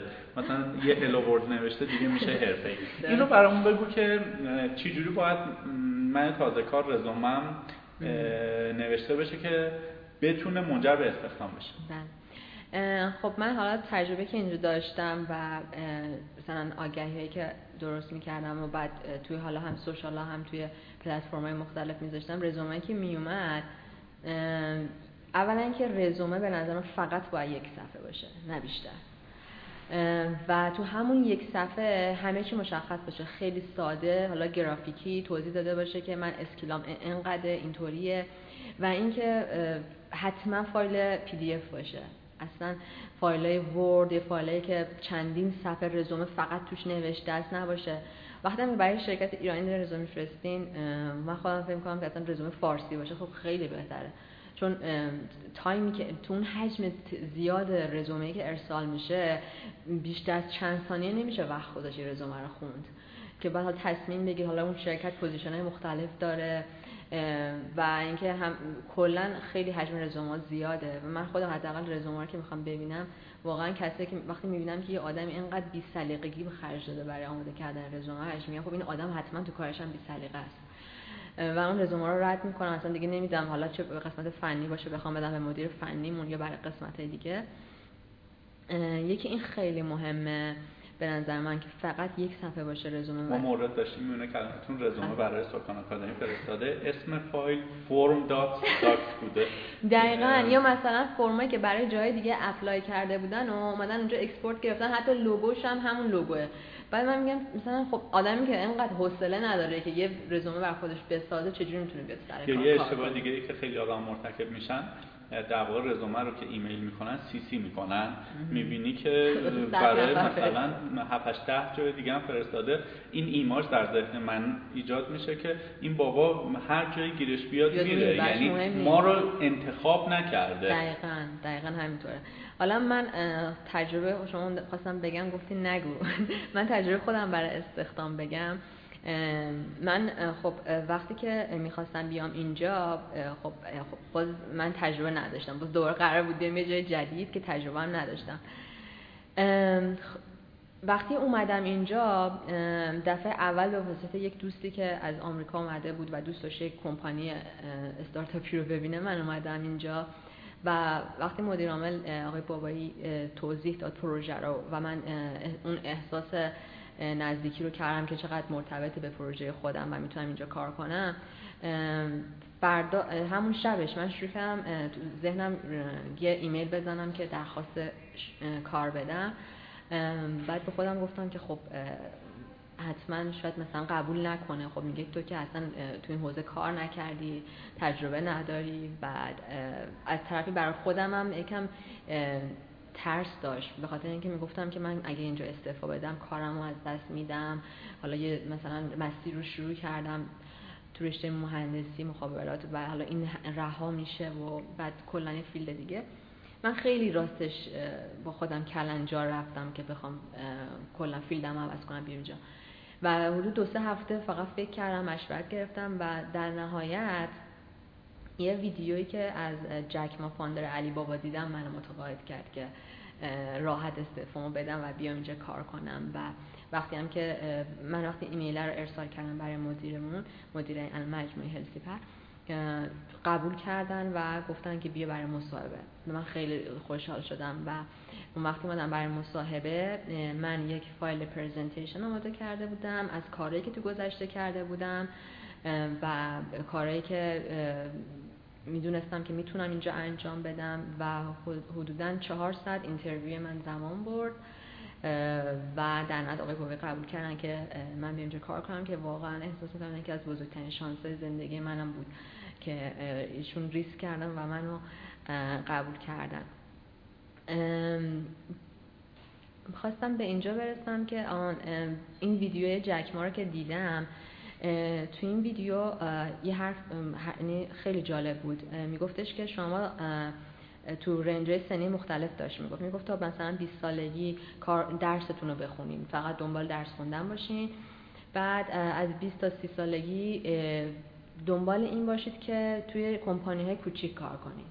گفت چون تو کمپانی تو کمپانی بزرگ شما یه قطعه از یه ماشینی. و واقعا من اینو حس می‌کردم وقتی که تو اون شرکت کار می‌کردم. وقتی می‌دیدم که موفقیت های من برای اون آدما اهمیتی نداشت. اصلا خیلی وقتا به گوش مدیر عامل نمی‌رسه تو یه کاری که کردی. آره حالا بر... خودت هم برسونی یا کسی برسونه بازم اهمیتی نمیدن. میگم اوکی این کار تو این موفقیت تو جز اهداف سازمان نبوده. و گفتش که تا سی سالگی تو کمپانی کوچیک کار کنین و اینکه رئیستون رو خودتون انتخاب کنین. و این دوتا حرفش خیلی من تاثیر گذاشت. چون من چون یک رئیس خوب هستش که به شما پروبال میده می‌ذارم کاری که می‌خواین انجام بدین. و من وقتی که این اتفاق افتاد دیدم که هم خلا خدا رو شکر آقای بابایی مدیر خیلی خوب بودن که واقعا به من پروبال داد. یعنی من هر کار هر ایده که دوست داشتم انجام دادم.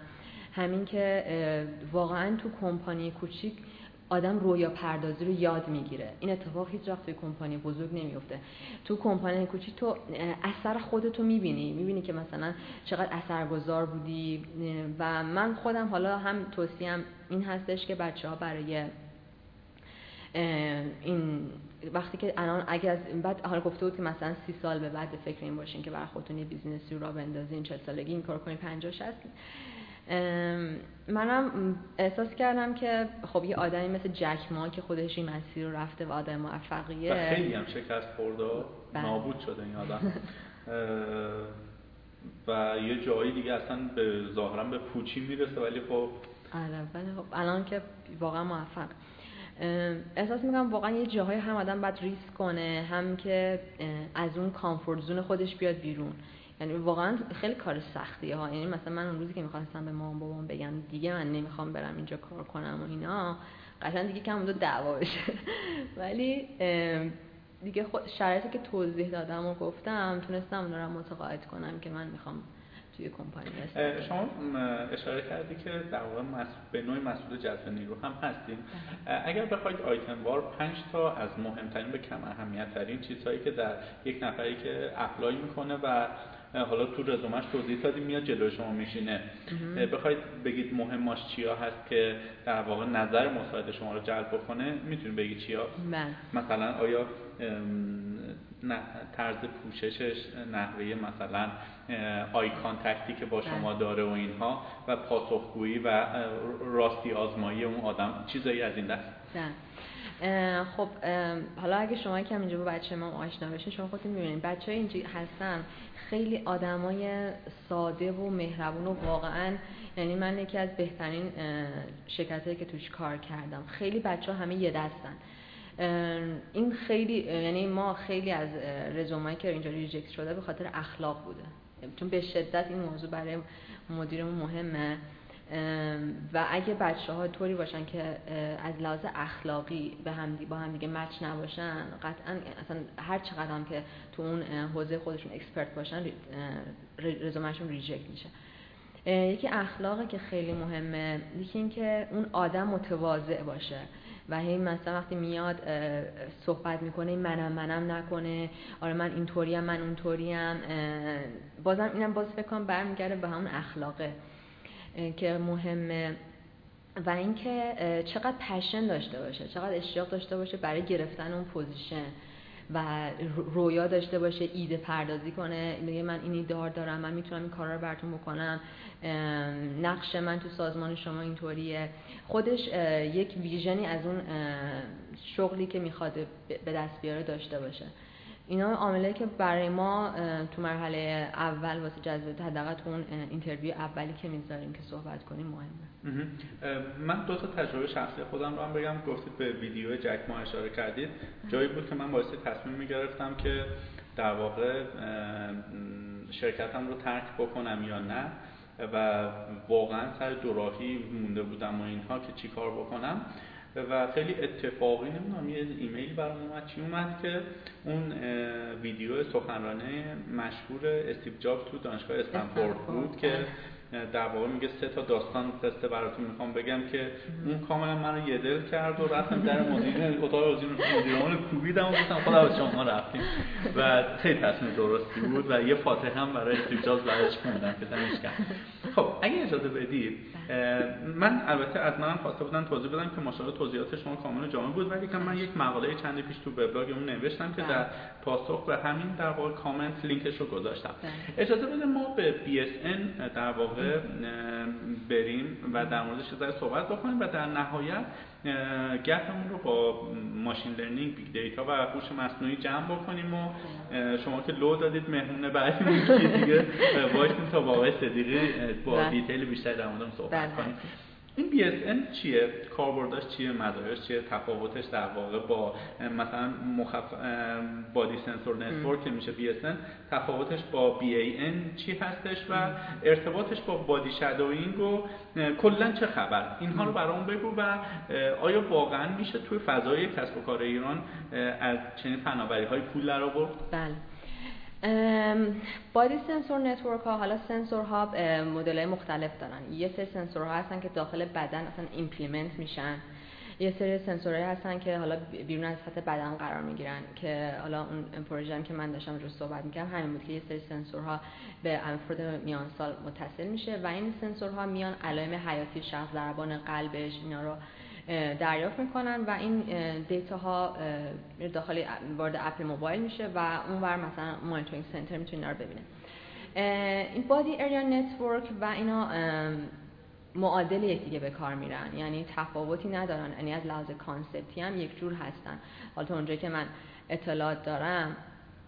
و در خصوص body shadowing هم راستش من چون نتونستم رو پروژم کار کنم و پیاده سازی کنم خیلی اطلاعات ندارم ولی خیلی یه search دادم تو اینترنت دیدم که خیلی مقاله راجبش زیاده impact های body shadowing توی این sensor network ها خیلی document document زیاد بود. به نظر من اینا رو بچه ها خیلی راحت می‌تونن از اینترنت پیدا کنن. و خیلی خودم دوست داشتم که تو این حوزه کار می‌کردم ولی خب چون فقط در حد همون پیپر دانشگاه موند و به پیاده سازی نرسید خیلی دیتا ندارم که بتونم تو حال پیاده سازیش بگم. ولی تو ایران یه آقای به ادوین که استارتاپ اسمارت بین دارن ایشون توی الان هم یکی از استارتاپ موفق هستن. توی این حوزه خیلی خوب کار کرده پیاده سازی کرده برای مانیتور کردن شرایط یک گلخونه است که دما و رطوبت اونجا رو اندازه گیری می‌کنه این اطلاعات رو میفرسته و اون کسی که مثلا مسئولش هست یا اون کشاورز آلارم براش میره. تو این حوزه خیلی ایشون خوب کار کردن. اگه بخوان بچه ها بخوان حالا اگه علاقه من هستن تو حوزه آیوتی یکی این استارتاپ خیلی خوبه که ادوین هم خودش خیلی پسر خوبیه و واقعا هر سوالی داشته باشم می‌تونن ازش بپرسن و جواب میده. خیلی وقت می‌خواستم بگم که توی آواتک هم هستش میرم اونجا فکر کنم مثلا بخوان ببیننش از نزدیک می‌تونن ببینن باش و آیا ما در واقع دیوایس های یا سنسور هایی که برای در واقع BSN باشه داخل ایران داریم. می‌تونیم با هزینه معمول خریداری بکنیم. یه آره یه وبسایتی هست که خودشون شیرازی هان. تمام این سنسورها انواع و اقسامش موجوده. یعنی اصلا خیلی عجیب بود وقتی من دیدم. پایو دیدم آره همه چی بود اسمش؟ آفتاب؟ آره اسمش آره آفتاب خورشید بود. الان یه search بزنی میاره. تو اون سایت تمام انواع اقسام سنسورها موجوده. هر چی که فکرش رو بکنی و قیمتاش هم خیلی پایینه. مثلا با 5 6 هزار تومان می‌تونی یه سنسور بخری حداقل اون چیزی که تو ذهنت هست مدل اولش پیاده سازی کنی و یه استارتاپ دیگه هم که جزو همون رقیبای من بودن توی آی تی یو اونم الان توی حوزه آیوتی کار کردن واسه پیدا کردن جا پارکه که میاد مثلا جا پارک خالی رو شناسایی می‌کنه بعد به شما مثلا پیغام میده اینجا جای خالیه حالا آقای علی رحمانپور هستن. ایشون هم تو این حوزه کار کردن و یک پروژه یه محصول دارن تو این حوزه. و آیا در این بارم R&D انجام دادی که در واقع کامپیوترهای single board یا چیزهایی که ما حالا توی بازار به اسم تجاری میشناسیمش از در واقع امنیت و کارهای کافی برای استفاده برخوردار هستن یا نه. برای شروع وارد شدن به این حوزه. راستش رو امنیتش نمی‌دونم که این چطوریه. نه دید این موضوع اطلاعاتی ندارم. خب ما خستتون که نکردیم. یه بار ما از یکی از مهمونامون پرسیدیم که خسته شدید یا نه بعد کاربران اذیت شده بودن که ما رو فاز منفی میدیم. من 10 دقیقه می‌خوام بگم دیگه الان از دهنم خرید آره خب اگه اجازه بدید بحثمون رو در واقع با این قضیه تمام بکنیم که خب هوش مصنوعی الان یه زمانی بود برنامه نویسی خیلی trend و خوب بود بله. طراحی سایت و اینا دیگه الان آره انقدر این قضیه در واقع لوس شده که اگر شما بخوای کار خوب کاری که توش خلاقیت باشه چیز عجیب غریب توش یاد بگیری challenge داشته باشه. و در کنارش هم از حقوق خوبی برخوردار باشه باید وارد یه حوزه های جدیدی مثل big data و machine learning و اینها بشی.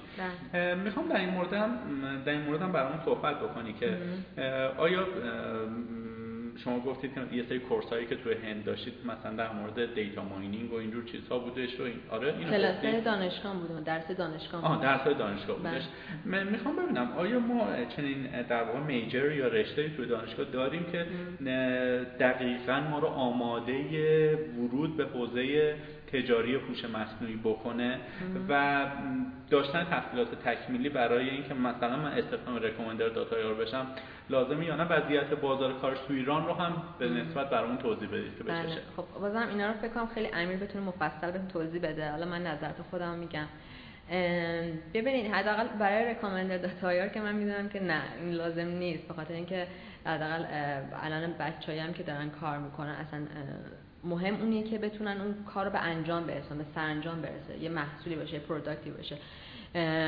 و اینکه اصلا ما نمی‌دونیم که واقعا الان من خودم نمی‌دونم بچه تیم تحصیلاتشون چیه. به جز آقای صدقی که می‌دونم فوقش فوق لیسانس فوق لیسانس نگرفته. پروژهش نرفته تحویل بده. بقیه بچه ها واقعا نمی‌دونم تحصیلاتشون چیه. و بازم من حالا خودم فکر می‌کنم که باز دانشگاه هیچ وقت یه آدم آماده نمی‌کنه برای اینکه وارد بازار کار بشه.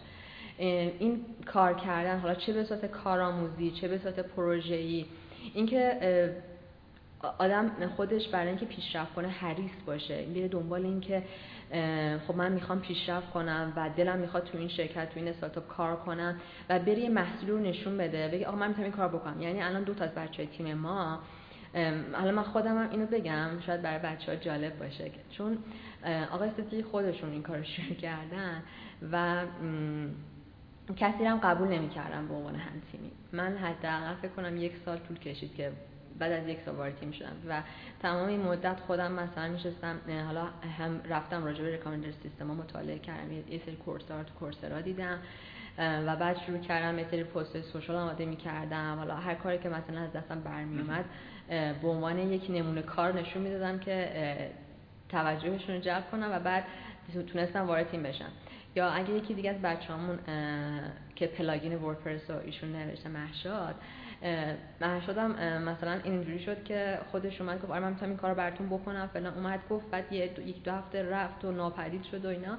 یه ماه بعدش یکی دو ماه بعدش اومد گفت من نوشتم آورد داد یا یه نفر دیگه از بچه تیممون یعنی باز مثلا ناصر رفت یه دونه پنل درست کرد واسه مانیتورینگ کردن سرورا بود. که مثلا بتونی همه سرور رو یه جا مانیتور کنی اون سرور اون که رکام سایتی که رکامندر دارن. بعد وضعیت نشون می‌داد تعداد یوزرایی که روش بودن و گفت اوکی من توامندیم اینطوری من می‌تونم با شما همکاری کنم و تا الان بچه‌ای که یا مثلا سعید پنل هایپر اسپیس رو واسه هم دیتا ویژوالایزیشن زده.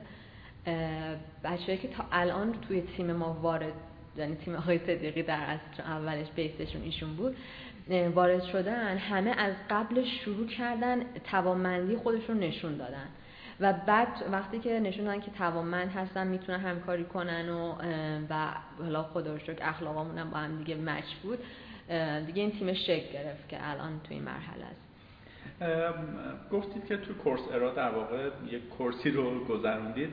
اگر که من توسعه دهنده نرم افزار علاقمند مباحث این چنینی مثل هوش مصنوعی machine learning و big data و اینها باشم از کجا باید شروع بکنم؟ آیا مثلا کتاب source خاصی رو شما اسمش رو الان خاطرتون هست یا یک حتی دوره آنلاین ویدیویی یا غیر ویدیویی؟ خب من برای شروعش چون خود امیر خیلی چه ورکشاپ های خیلی خوبی برگزار می‌کنه یعنی به کمک دانشگاه تهران یه ورکشاپی برگزار کرد تو دانشگاه تهران همین تابستون برای درمان ماشین لرنینگ که اون هستش هم وایساش هست هم اسلایداش رو تو اسلاید سرچ بکنن امیر صدیقی.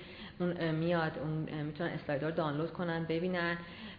یکی مثلا من فکر می‌کنم حداقل چون سرنخ اولیه رو می‌تونن از اونجا بگیرن که چه از کجا شروع کنن چی بخونن. ولی من خودم کلا نظر شخصی اینه که اصلا مهم نیست آدم چی رو چی, کار بکنه. دو هی همش وقتش رو به این بگذرونه که اوکی چی بخونم چی بهترینه. کدوم کورس عالیه. اصلا مهم نیست. من میگم که آدم باید قدم اول برداره شروع کنه. به محض اینکه تو قدم اول برداری و شروع کنی یواش یواش تمام اون ریسورس هایی که به دردت می‌خوره جلوت ظاهر میشن و اونو همشون میان سراغت.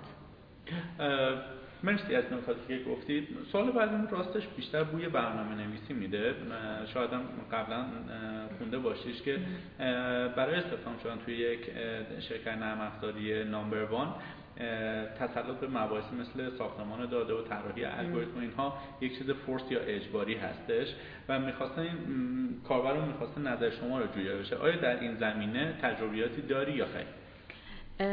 خب من که هیچ تو این حوزه واقعا کار نکردم. یعنی بخوام بگم به عنوان برنامه نویس جای کار نکردم. ولی چیزی که خودم دیدم دیدم آره واقعا چون حداقل وقتی که آقای صدیقی به من میگه چون ایشون توی چهل سالش بود یعنی وقتی چهل سالگی رسید رفت فوق لیسانس خون. دقیقا همین هم ساختمان داده هم طرح الگوریتم. دقیقا درسایی بود که میگفتش که خیلی اینا واجب ضروری هستش که برای بچه ها که این رونا مسلط باشن. و یه چیزی هم راجع درس خوندن دوست داشتم بگم. حالا من خودم یکم راستش پشیمون نیستم. چون مثلا درس خوندن تو مقطع فوق لیسانس حالا یه ادوانتیجی داشته دیس ادوانتیجی برای من. ولی الان اگه بخوام به یه نفر نظرمو بگم احساس می‌کنم که اگه آدم دوره لیسانسش رو درس بخونه بعد بعد از اون یا تو همون دوره لیسانس وارد بازار کار بشه. وقتی که کار کرد بعدش بره فوق لیسانس بخونه خیلی بازدهیش بیشتره. یعنی دقیقا کاری که امیر کرده همینه. چون وقتی که کار کردی می‌تونی دقیقا ربط بین اون درسی که داری می‌خونی و اون چیزی که تو بازار کار توی کار واقعیته می‌تونی ربط بین اینا رو بفهمی متوجه بشی. چون وقتی که همش اینجوری پشت سر هم داری درس می‌خونی همش می‌خونی این بشه دردی می‌خوری. این کجا به کارم میاد. ولی وقتی که تو دنیای واقعی کار می‌بینی این به نظرم خودم احساس می‌کنم اگه کسی بخواد الان در حال تصمیم گیری بین کار و درس چیز دانشگاه این من توصیم اینه. راستش امروز یکی از همون بانوان ارجمندی که میگید اعتماد به نفس ندارن. همکار من اومد پیش من آره موردی من نمی‌دونم افسرده شدم نمی‌دونم چی کار کنم اینا. در نهایت چیزی که بهش گفتم این بودش که یک کاغذ آچهار بردار و یه خط از وسطش بکش. این بر بنویس strong points اون برش بنویس weak points نقاط ضعف و قوت خودت رو بنویس و بدون در نهایت نتیجه بگیر ببین چه کاره می‌خوای بشی. چه جاهایی نیاز به پیشرفت داری چه جاهایی نیاز به پیشرفت نداری. و چیزی که در نهایت بهش گفتم این که به حتی شده به عنوان کارآموز وارد یک شرکت چون می‌خواست برنامه نویس بشه. و گلاب براتون اگر گفتن سرویس بهداشتی رو هم روزی یک بار باید بشوری و بعدش بری برنامه نویسی کنی این کار رو بکن. چون در فضای real چیزهایی شما یاد می‌گیری که هیچ وقت توی آموزش یاد نمی‌گیری. من یادمه وارد برنامه نویسی که شدم for و for each و اینها رو خیلی بردم اولین باری که می‌خواستم فروردین اردیبهشت تا اسفند و توی فرم روش for ش بزنم موندن خیلی می‌تونستم یک تا همیشه چاپ کنم ولی توی پروژه real نتونستم این کار رو انجام بدم. و این رو هم حالا پیرو اون بحث رزومه و استخدامیمون بگیم. سوال یکی مونده آخری که دعوا شده اینه که در حوزه رکومندر برای یک دانشجو ارشد نرم افزار چه موضوعی رو برای پایان نامه شما پیشنهاد می‌دید؟ یعنی انقدر توی ال کامپ میمدن این بچه های دانشجو سوال می‌کردن راجع به این موضوعات. ببین خیلی آخه حوزاش متنوع است. مثلا یکی از بچه ها داشت رو همین هر کدوم از این method ا هر کدوم از این end point های recommender می‌تونه به یه پروژه دانشگاهی باشه. نمی‌دونم similarity یا recommend to group هر کدوم از اینا. خب این خیلی چیز شخصیانه. من الان بعد میگم من که خودم حداقل برای موضوع پایان پروژم داشتم یه چیز انتخاب کنم خودم بهش علاقه دارم. من احساس می‌کنم هر کی بعد طبق علاقه مندی خودش یه موضوع رو انتخاب کنه. البته طبق علاقه مندی خودش و استاد راهنما مهمتره فکر کنم یه ذره. یه جای شما اشاره کردید که در واقع شما به wearable device ها هنوز وارد بله. نشدید تو اینها. می‌خوام بدونم در واقع آیا در زمینه ورود هوش مصنوعی و ربطش دادن به device های دیگه کاری داخل ایران تا الان انجام شده یا نه؟ قطعا انجام شده. الان من نمی‌دونم. و خانم مونا قاسمیان از استاد دانشگاه شهید بهشتیه خیلی تو حوزه sensor network هم دارن کار می‌کنن. راستش من چون هنوز تو جزو target ما هنوز نیست و وارد اون فاز نشدیم که اینا رو چیز کنیم. من خیلی روی این زمینه benchmark نکردم نمی‌دونم شاید هم باشن تو ایران. الان در حال حاضر ما الان استفاده که می‌خوایم خودمون برای همین حوزه machine learning تو کار خودمون انجام بدیم این هستش که بیایم بر اساس حالا data یی که از کاربرمون می‌گیریم حالا وقتی که تعداد پکیج هم خیلی میره بالا تا پکیج سلامتی بتونیم پکیج هایی رو به کاربر پیشنهاد بدیم که مطابق با سلیقشه مطابق شرایطشه. کاری که ما الان می‌خوایم بکنیم فعلا همینه. حالا در آینده که بخوایم وارد اون ببینید یه مسئله جالب marketing هست. میگن اگر شما می‌خواید در واقع پوشک مای بیبی می‌خواید بفروشید حالا من این اسم اینو فعلا به ذهنم رسید.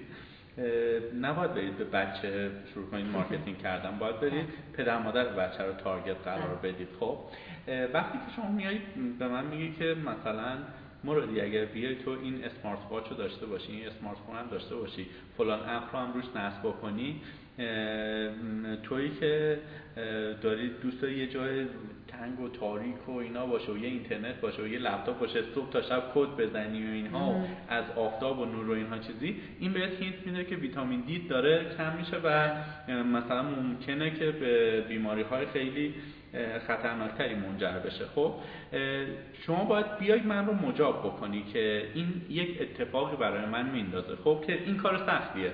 همونجور که الانم هم باش به نوعی اشاره کردی که دارید دست و پنجه نرم می‌کنید. وقتی که ما این فناوری ها رو میاریم در واقع هوش مصنوعی ماشین لرنینگ و اینها میاریم چی جور می‌خوای؟ حالا نسل من نسلیه که با تکنولوژی بزرگ شده ولی یک نسل قبلتر رو چجوری می‌خواید مجاب کنید که اتفاقا اونها بیشتر نیاز دارن؟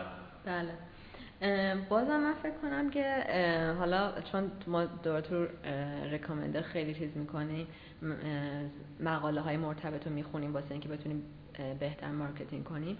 بازم منظورم به اینجا می‌رسه که وقتی که الان وقتی که شما یه آماری هست که من تو آمار در آوردم 85 درصد افراد وقتی که یه شخصی بهشون چیزی رو پیشنهاد میده یه دوستی میاد به شما میگه که مثلا آقای مرادی من اینو خریدم اینطوری بود اینطوری بده شما 85 درصد متقاعد می‌کنه شما رو که به این خرید انجام بدین. حالا آمارها اینو نشون میده. و برای اون افراد هم بازم به نظر من این اتفاق زمانی میفته که مثلا بچه های اون آدم یا دوستاشون یا نزدیکانشون اون حالا میگیم مثلا الان ما نسل هستیم که می‌تونیم این کار رو بکنیم. با پدر مادرمون توضیح بدیم بگیم اینطوریه حالا ترجمه که خودمون داریم در اختیارشون بذاریم و اونا قطعا مجاب میشن به اینکه از اون تکنولوژی استفاده کنن. بله. می‌فهمید لابی کنید. خب. خیلی به شخص برای من تک تاک خوبی بودش. ما این تریبون رو در اختیار شما قرار میدیم که یک جنبندی بکنید. اگر اتفاق خاصی در واقع در روند زندگی کاری و ایتون بوده که کمکتون کرده هدف گذاری خاصی داشتید یا اینکه تحصیلاتتون راهگشا بوده و اینکه چه توصیه‌ای می‌خواید بکنید به بقیه خانم هایی که می‌خوان وارد حوزه استارتاپی به خصوص آیتی و اینها بشن. بله. اینها رو برامون با یک جنبندی بگید تو ما بیش از این وقت گرون من می‌خوام بگم جسور باشن همین. یعنی واقعا اینکه آدم جسارت داشته باشه و دنبال همه چی رو فقط در حد یک رویا تو ذهنش نبینه. واقعا هر چیزی که هر هدفی که شما تو ذهنتون دارید دست یافتنیه. یعنی اصلا اونطوری نیستش که شما فکر کنین که حالا من تحصیلات مور... اصلا, اصلا تحصیلات همش حرفه اصلا مهم نیست. شما تو اون حوزه درس خوندی یا نخوندی. اون لحظه که تصمیم بگیری یک کاری رو بکنی و اولین قدم رو براش برداری اون اتفاقات بعدی پشت سر هم اتفاق میفته یعنی من واقعا این تو زندگی خودم دیدم اون, روزی که تصمیم گرفتم که توی کمپانی استارتاپی کار کنم اصلا خدا یه جوری همه این اتفاقات دور هم چید که من اصلا باورم نمی‌شد. یه آدمی مثلا تو گوگل search کرده بود برای استارتاپ منو پیدا کرده بود اومد اینجا. اصلا اتفاقی که افتاد. و من احساس می‌کنم که و آدم اگه خودش همه حداقل تو ذهنش هر هدفی که داره هر آرزویی که داره می‌خواد بهش برسه یه دو رو کاغذ بنویسه و اولین قدم برای رسیدن بهش برداره. مطمئن باشین که بلا فاصله بعد از اون قدم های خدا بهتون یه راههایی رو نشون میده یه آدمایی تو زندگی شما میاره که بهتون کمک می‌کنه. یکی این و وقتی که اون اتفاق افتاد اون لحظه آدم باید جسور باشه جسارت این داشته باشه که اوکی ریسک بکنه و نترسه. من خودم احساس می‌کنم که حداقل کاری که من خودم احساس می‌کنم که توی این 27 سال زندگی خودم دوست داشتم خیلی قبلتر این اتفاق بر شد. اگه یه نفری بود که این حرفا رو به من می‌زد یا به هم می‌گفت بازم سعی می‌کردم مسیرم تغییر بدم. خیلی زودتر از اینا وارد بازار کار می‌شدم. من احساس خیلی دیر وارد شدم. دیگه وقتی که دیگه فوقم رو گرفتم اومدم ایران شروع کردم. چون اولا که خانوما کمتر احساس نیاز می‌کنن. برای اینکه مشکل مالی ندارن. من به خاطر اینو فکر کنم که کمتر دیرتر به این فکر میفتن که وارد بازار کار بشن. ولی وقتی که وارد میشن این بودن تو اجتماع اون احساس استقلال احساس هم استقلال مالی که به آدم میده همه اینها آدم بزرگ می‌کنه. و این به اون یه بلوغی می‌رسه به یک شناخت عمیقی از خودش می‌رسه که اون احساس خیلی لذت بخشه. خدا رو شکر می‌تونم بگم که تا الان من هر آرزویی که داشتم رسیدم هر هدفی که تو ذهنم داشتم من حالا خیلی می هدفمو می نویسم دقیقا حالا واسه این شاید اون imagination ی که میگن شاید جالب باشه بهتون بگم. من اون موقع که برای آیتم apply کردم مثلا چون اونجا یه پلتفرم می‌تونستی اسم همه رو ببینی. همه ایده‌ها رو می‌دیدی و اینا. بعد مثلا من تو نگاه می‌کردم مثلا این آمریکا درس خونده اون اینجاست فلان اینا. یکم ته دلم ناامید می‌شدم. بعد می‌رفتم وقتی تو خلوت خودم بودم تمام مدت تا روزی که نتیجه اعلام بکنن من خودم رو تصور می‌کردم که میکروفون دستم رو stage م دارم ایده‌ام present می‌کنم. و انقدر برای من اون imagination تو ذهنم clear بود که دقیقا همون اتفاق افتاد. شاید نمی‌دونم آدما فکر کنن که اینها فقط حرفه یا فقط شعاره. ولی وقتی واقعا از طریق قلبت عمیقا به یه چیزی باور داری به یه چیزی یه آرزویی رو که از صمیم قلبت می‌خوای بهش برسی قطعا بهش می‌رسی بدون شک. این سوالو معمولا من از مهمونای عزیزم می‌پرسم. خب شما واژگان لاتینی که استفاده کردین نشون از در واقع دانش نسبتا خوب زبان انگلیسیتون داره. در مورد این هم توضیح بده که اگر می‌خوای وارد این حوزه بشی آیا زبان انگلیسی واجب هست یا نه؟ زبان که آره خیلی واجبه. حالا من گفتم من واقعا از زبان متنفر بودم ولی وقتی که واردش شدم چقدر خیلی شیرینه. و این واقعا به من کمک کرد. یعنی یکی از دو advantage ی که درس خوندن تو هند داشت این بود که من زبانم خوب شد و الان می‌تونم قشنگ fluent صحبت کنم. دو advantage زیادش این که حالا این زبان بلد بودن به اینکه من خیلی دوستای خارجی زیاد دارم. راحت می‌تونم با یه آدمی خارج انگلیسی صحبت کنم ارتباط برقرار کنم. و این خیلی کمک می‌کنه. چون هر چقدر تو دوستای اینترنشنال بیشتری داشته باشی هم دانشت گستره تر میشه به نظر من. هم می‌تونه تجربه اون استفاده کنی. خب من می‌خوام چند تا چیزم الان به ذهنم رسید. سوالامون تموم شد. دست درد نکنه. می‌خوام کاربران بدونن که آدمی که مثلا مثل شما داره کار می‌کنه از چه نرم افزارهای گجت هایی چیزهایی استفاده می‌کنه؟ از چه سیستم عاملی استفاده می‌کنی؟ میبین دیگه من که مکبوک دارم از مکینتاش استفاده می‌کنم موبایل؟ موبایل هم که آیفون. ساعت؟ ساعت ندارم یه گجت میبند دارم اصلا ساعت استفاده نمی‌کنم. چه کار می‌کنه این این قدم ها رو میشماره کالری رو میگه کالری که میسوزونم و ضربان قلب و ساعتم آخرین کتابی که خوندی چی بوده؟ الان پریشب بود. کتاب مرشد مارگاریتا یه رومانیه مرشد مارگاریتا رو داشت داشتم میخوندم که یه, یه لیستی از کتابایی که فاندر دنیا می‌خونن رومانه که می‌خونن. یکیش مرشد مارگاریتا بود که شروع کردم یکیش کیمیاگر بود که قبلا خونده بودم. یه کتاب دیگه هم هست که دوست دارم واقعا همه بخونن. کتاب ریبورکه یعنی بچه که تو استارتاپ کار می‌کنن. حالا به فارسی ترجمه شده بازانجام یا دوباره فکر کن. کتاب خیلی یعنی کتاب یه صفحه هر کدوم از این task نیست. یعنی subject by subject اومده چیز کرده جیسون فرید که خودش founder Basecamp ه این کتاب رو نوشته و اومده تجربات خودش رو توی مدتی که با استارتاپ ها کار کرده اینا نوشته و هر کدوم از این قسمت ها یه صفحه است.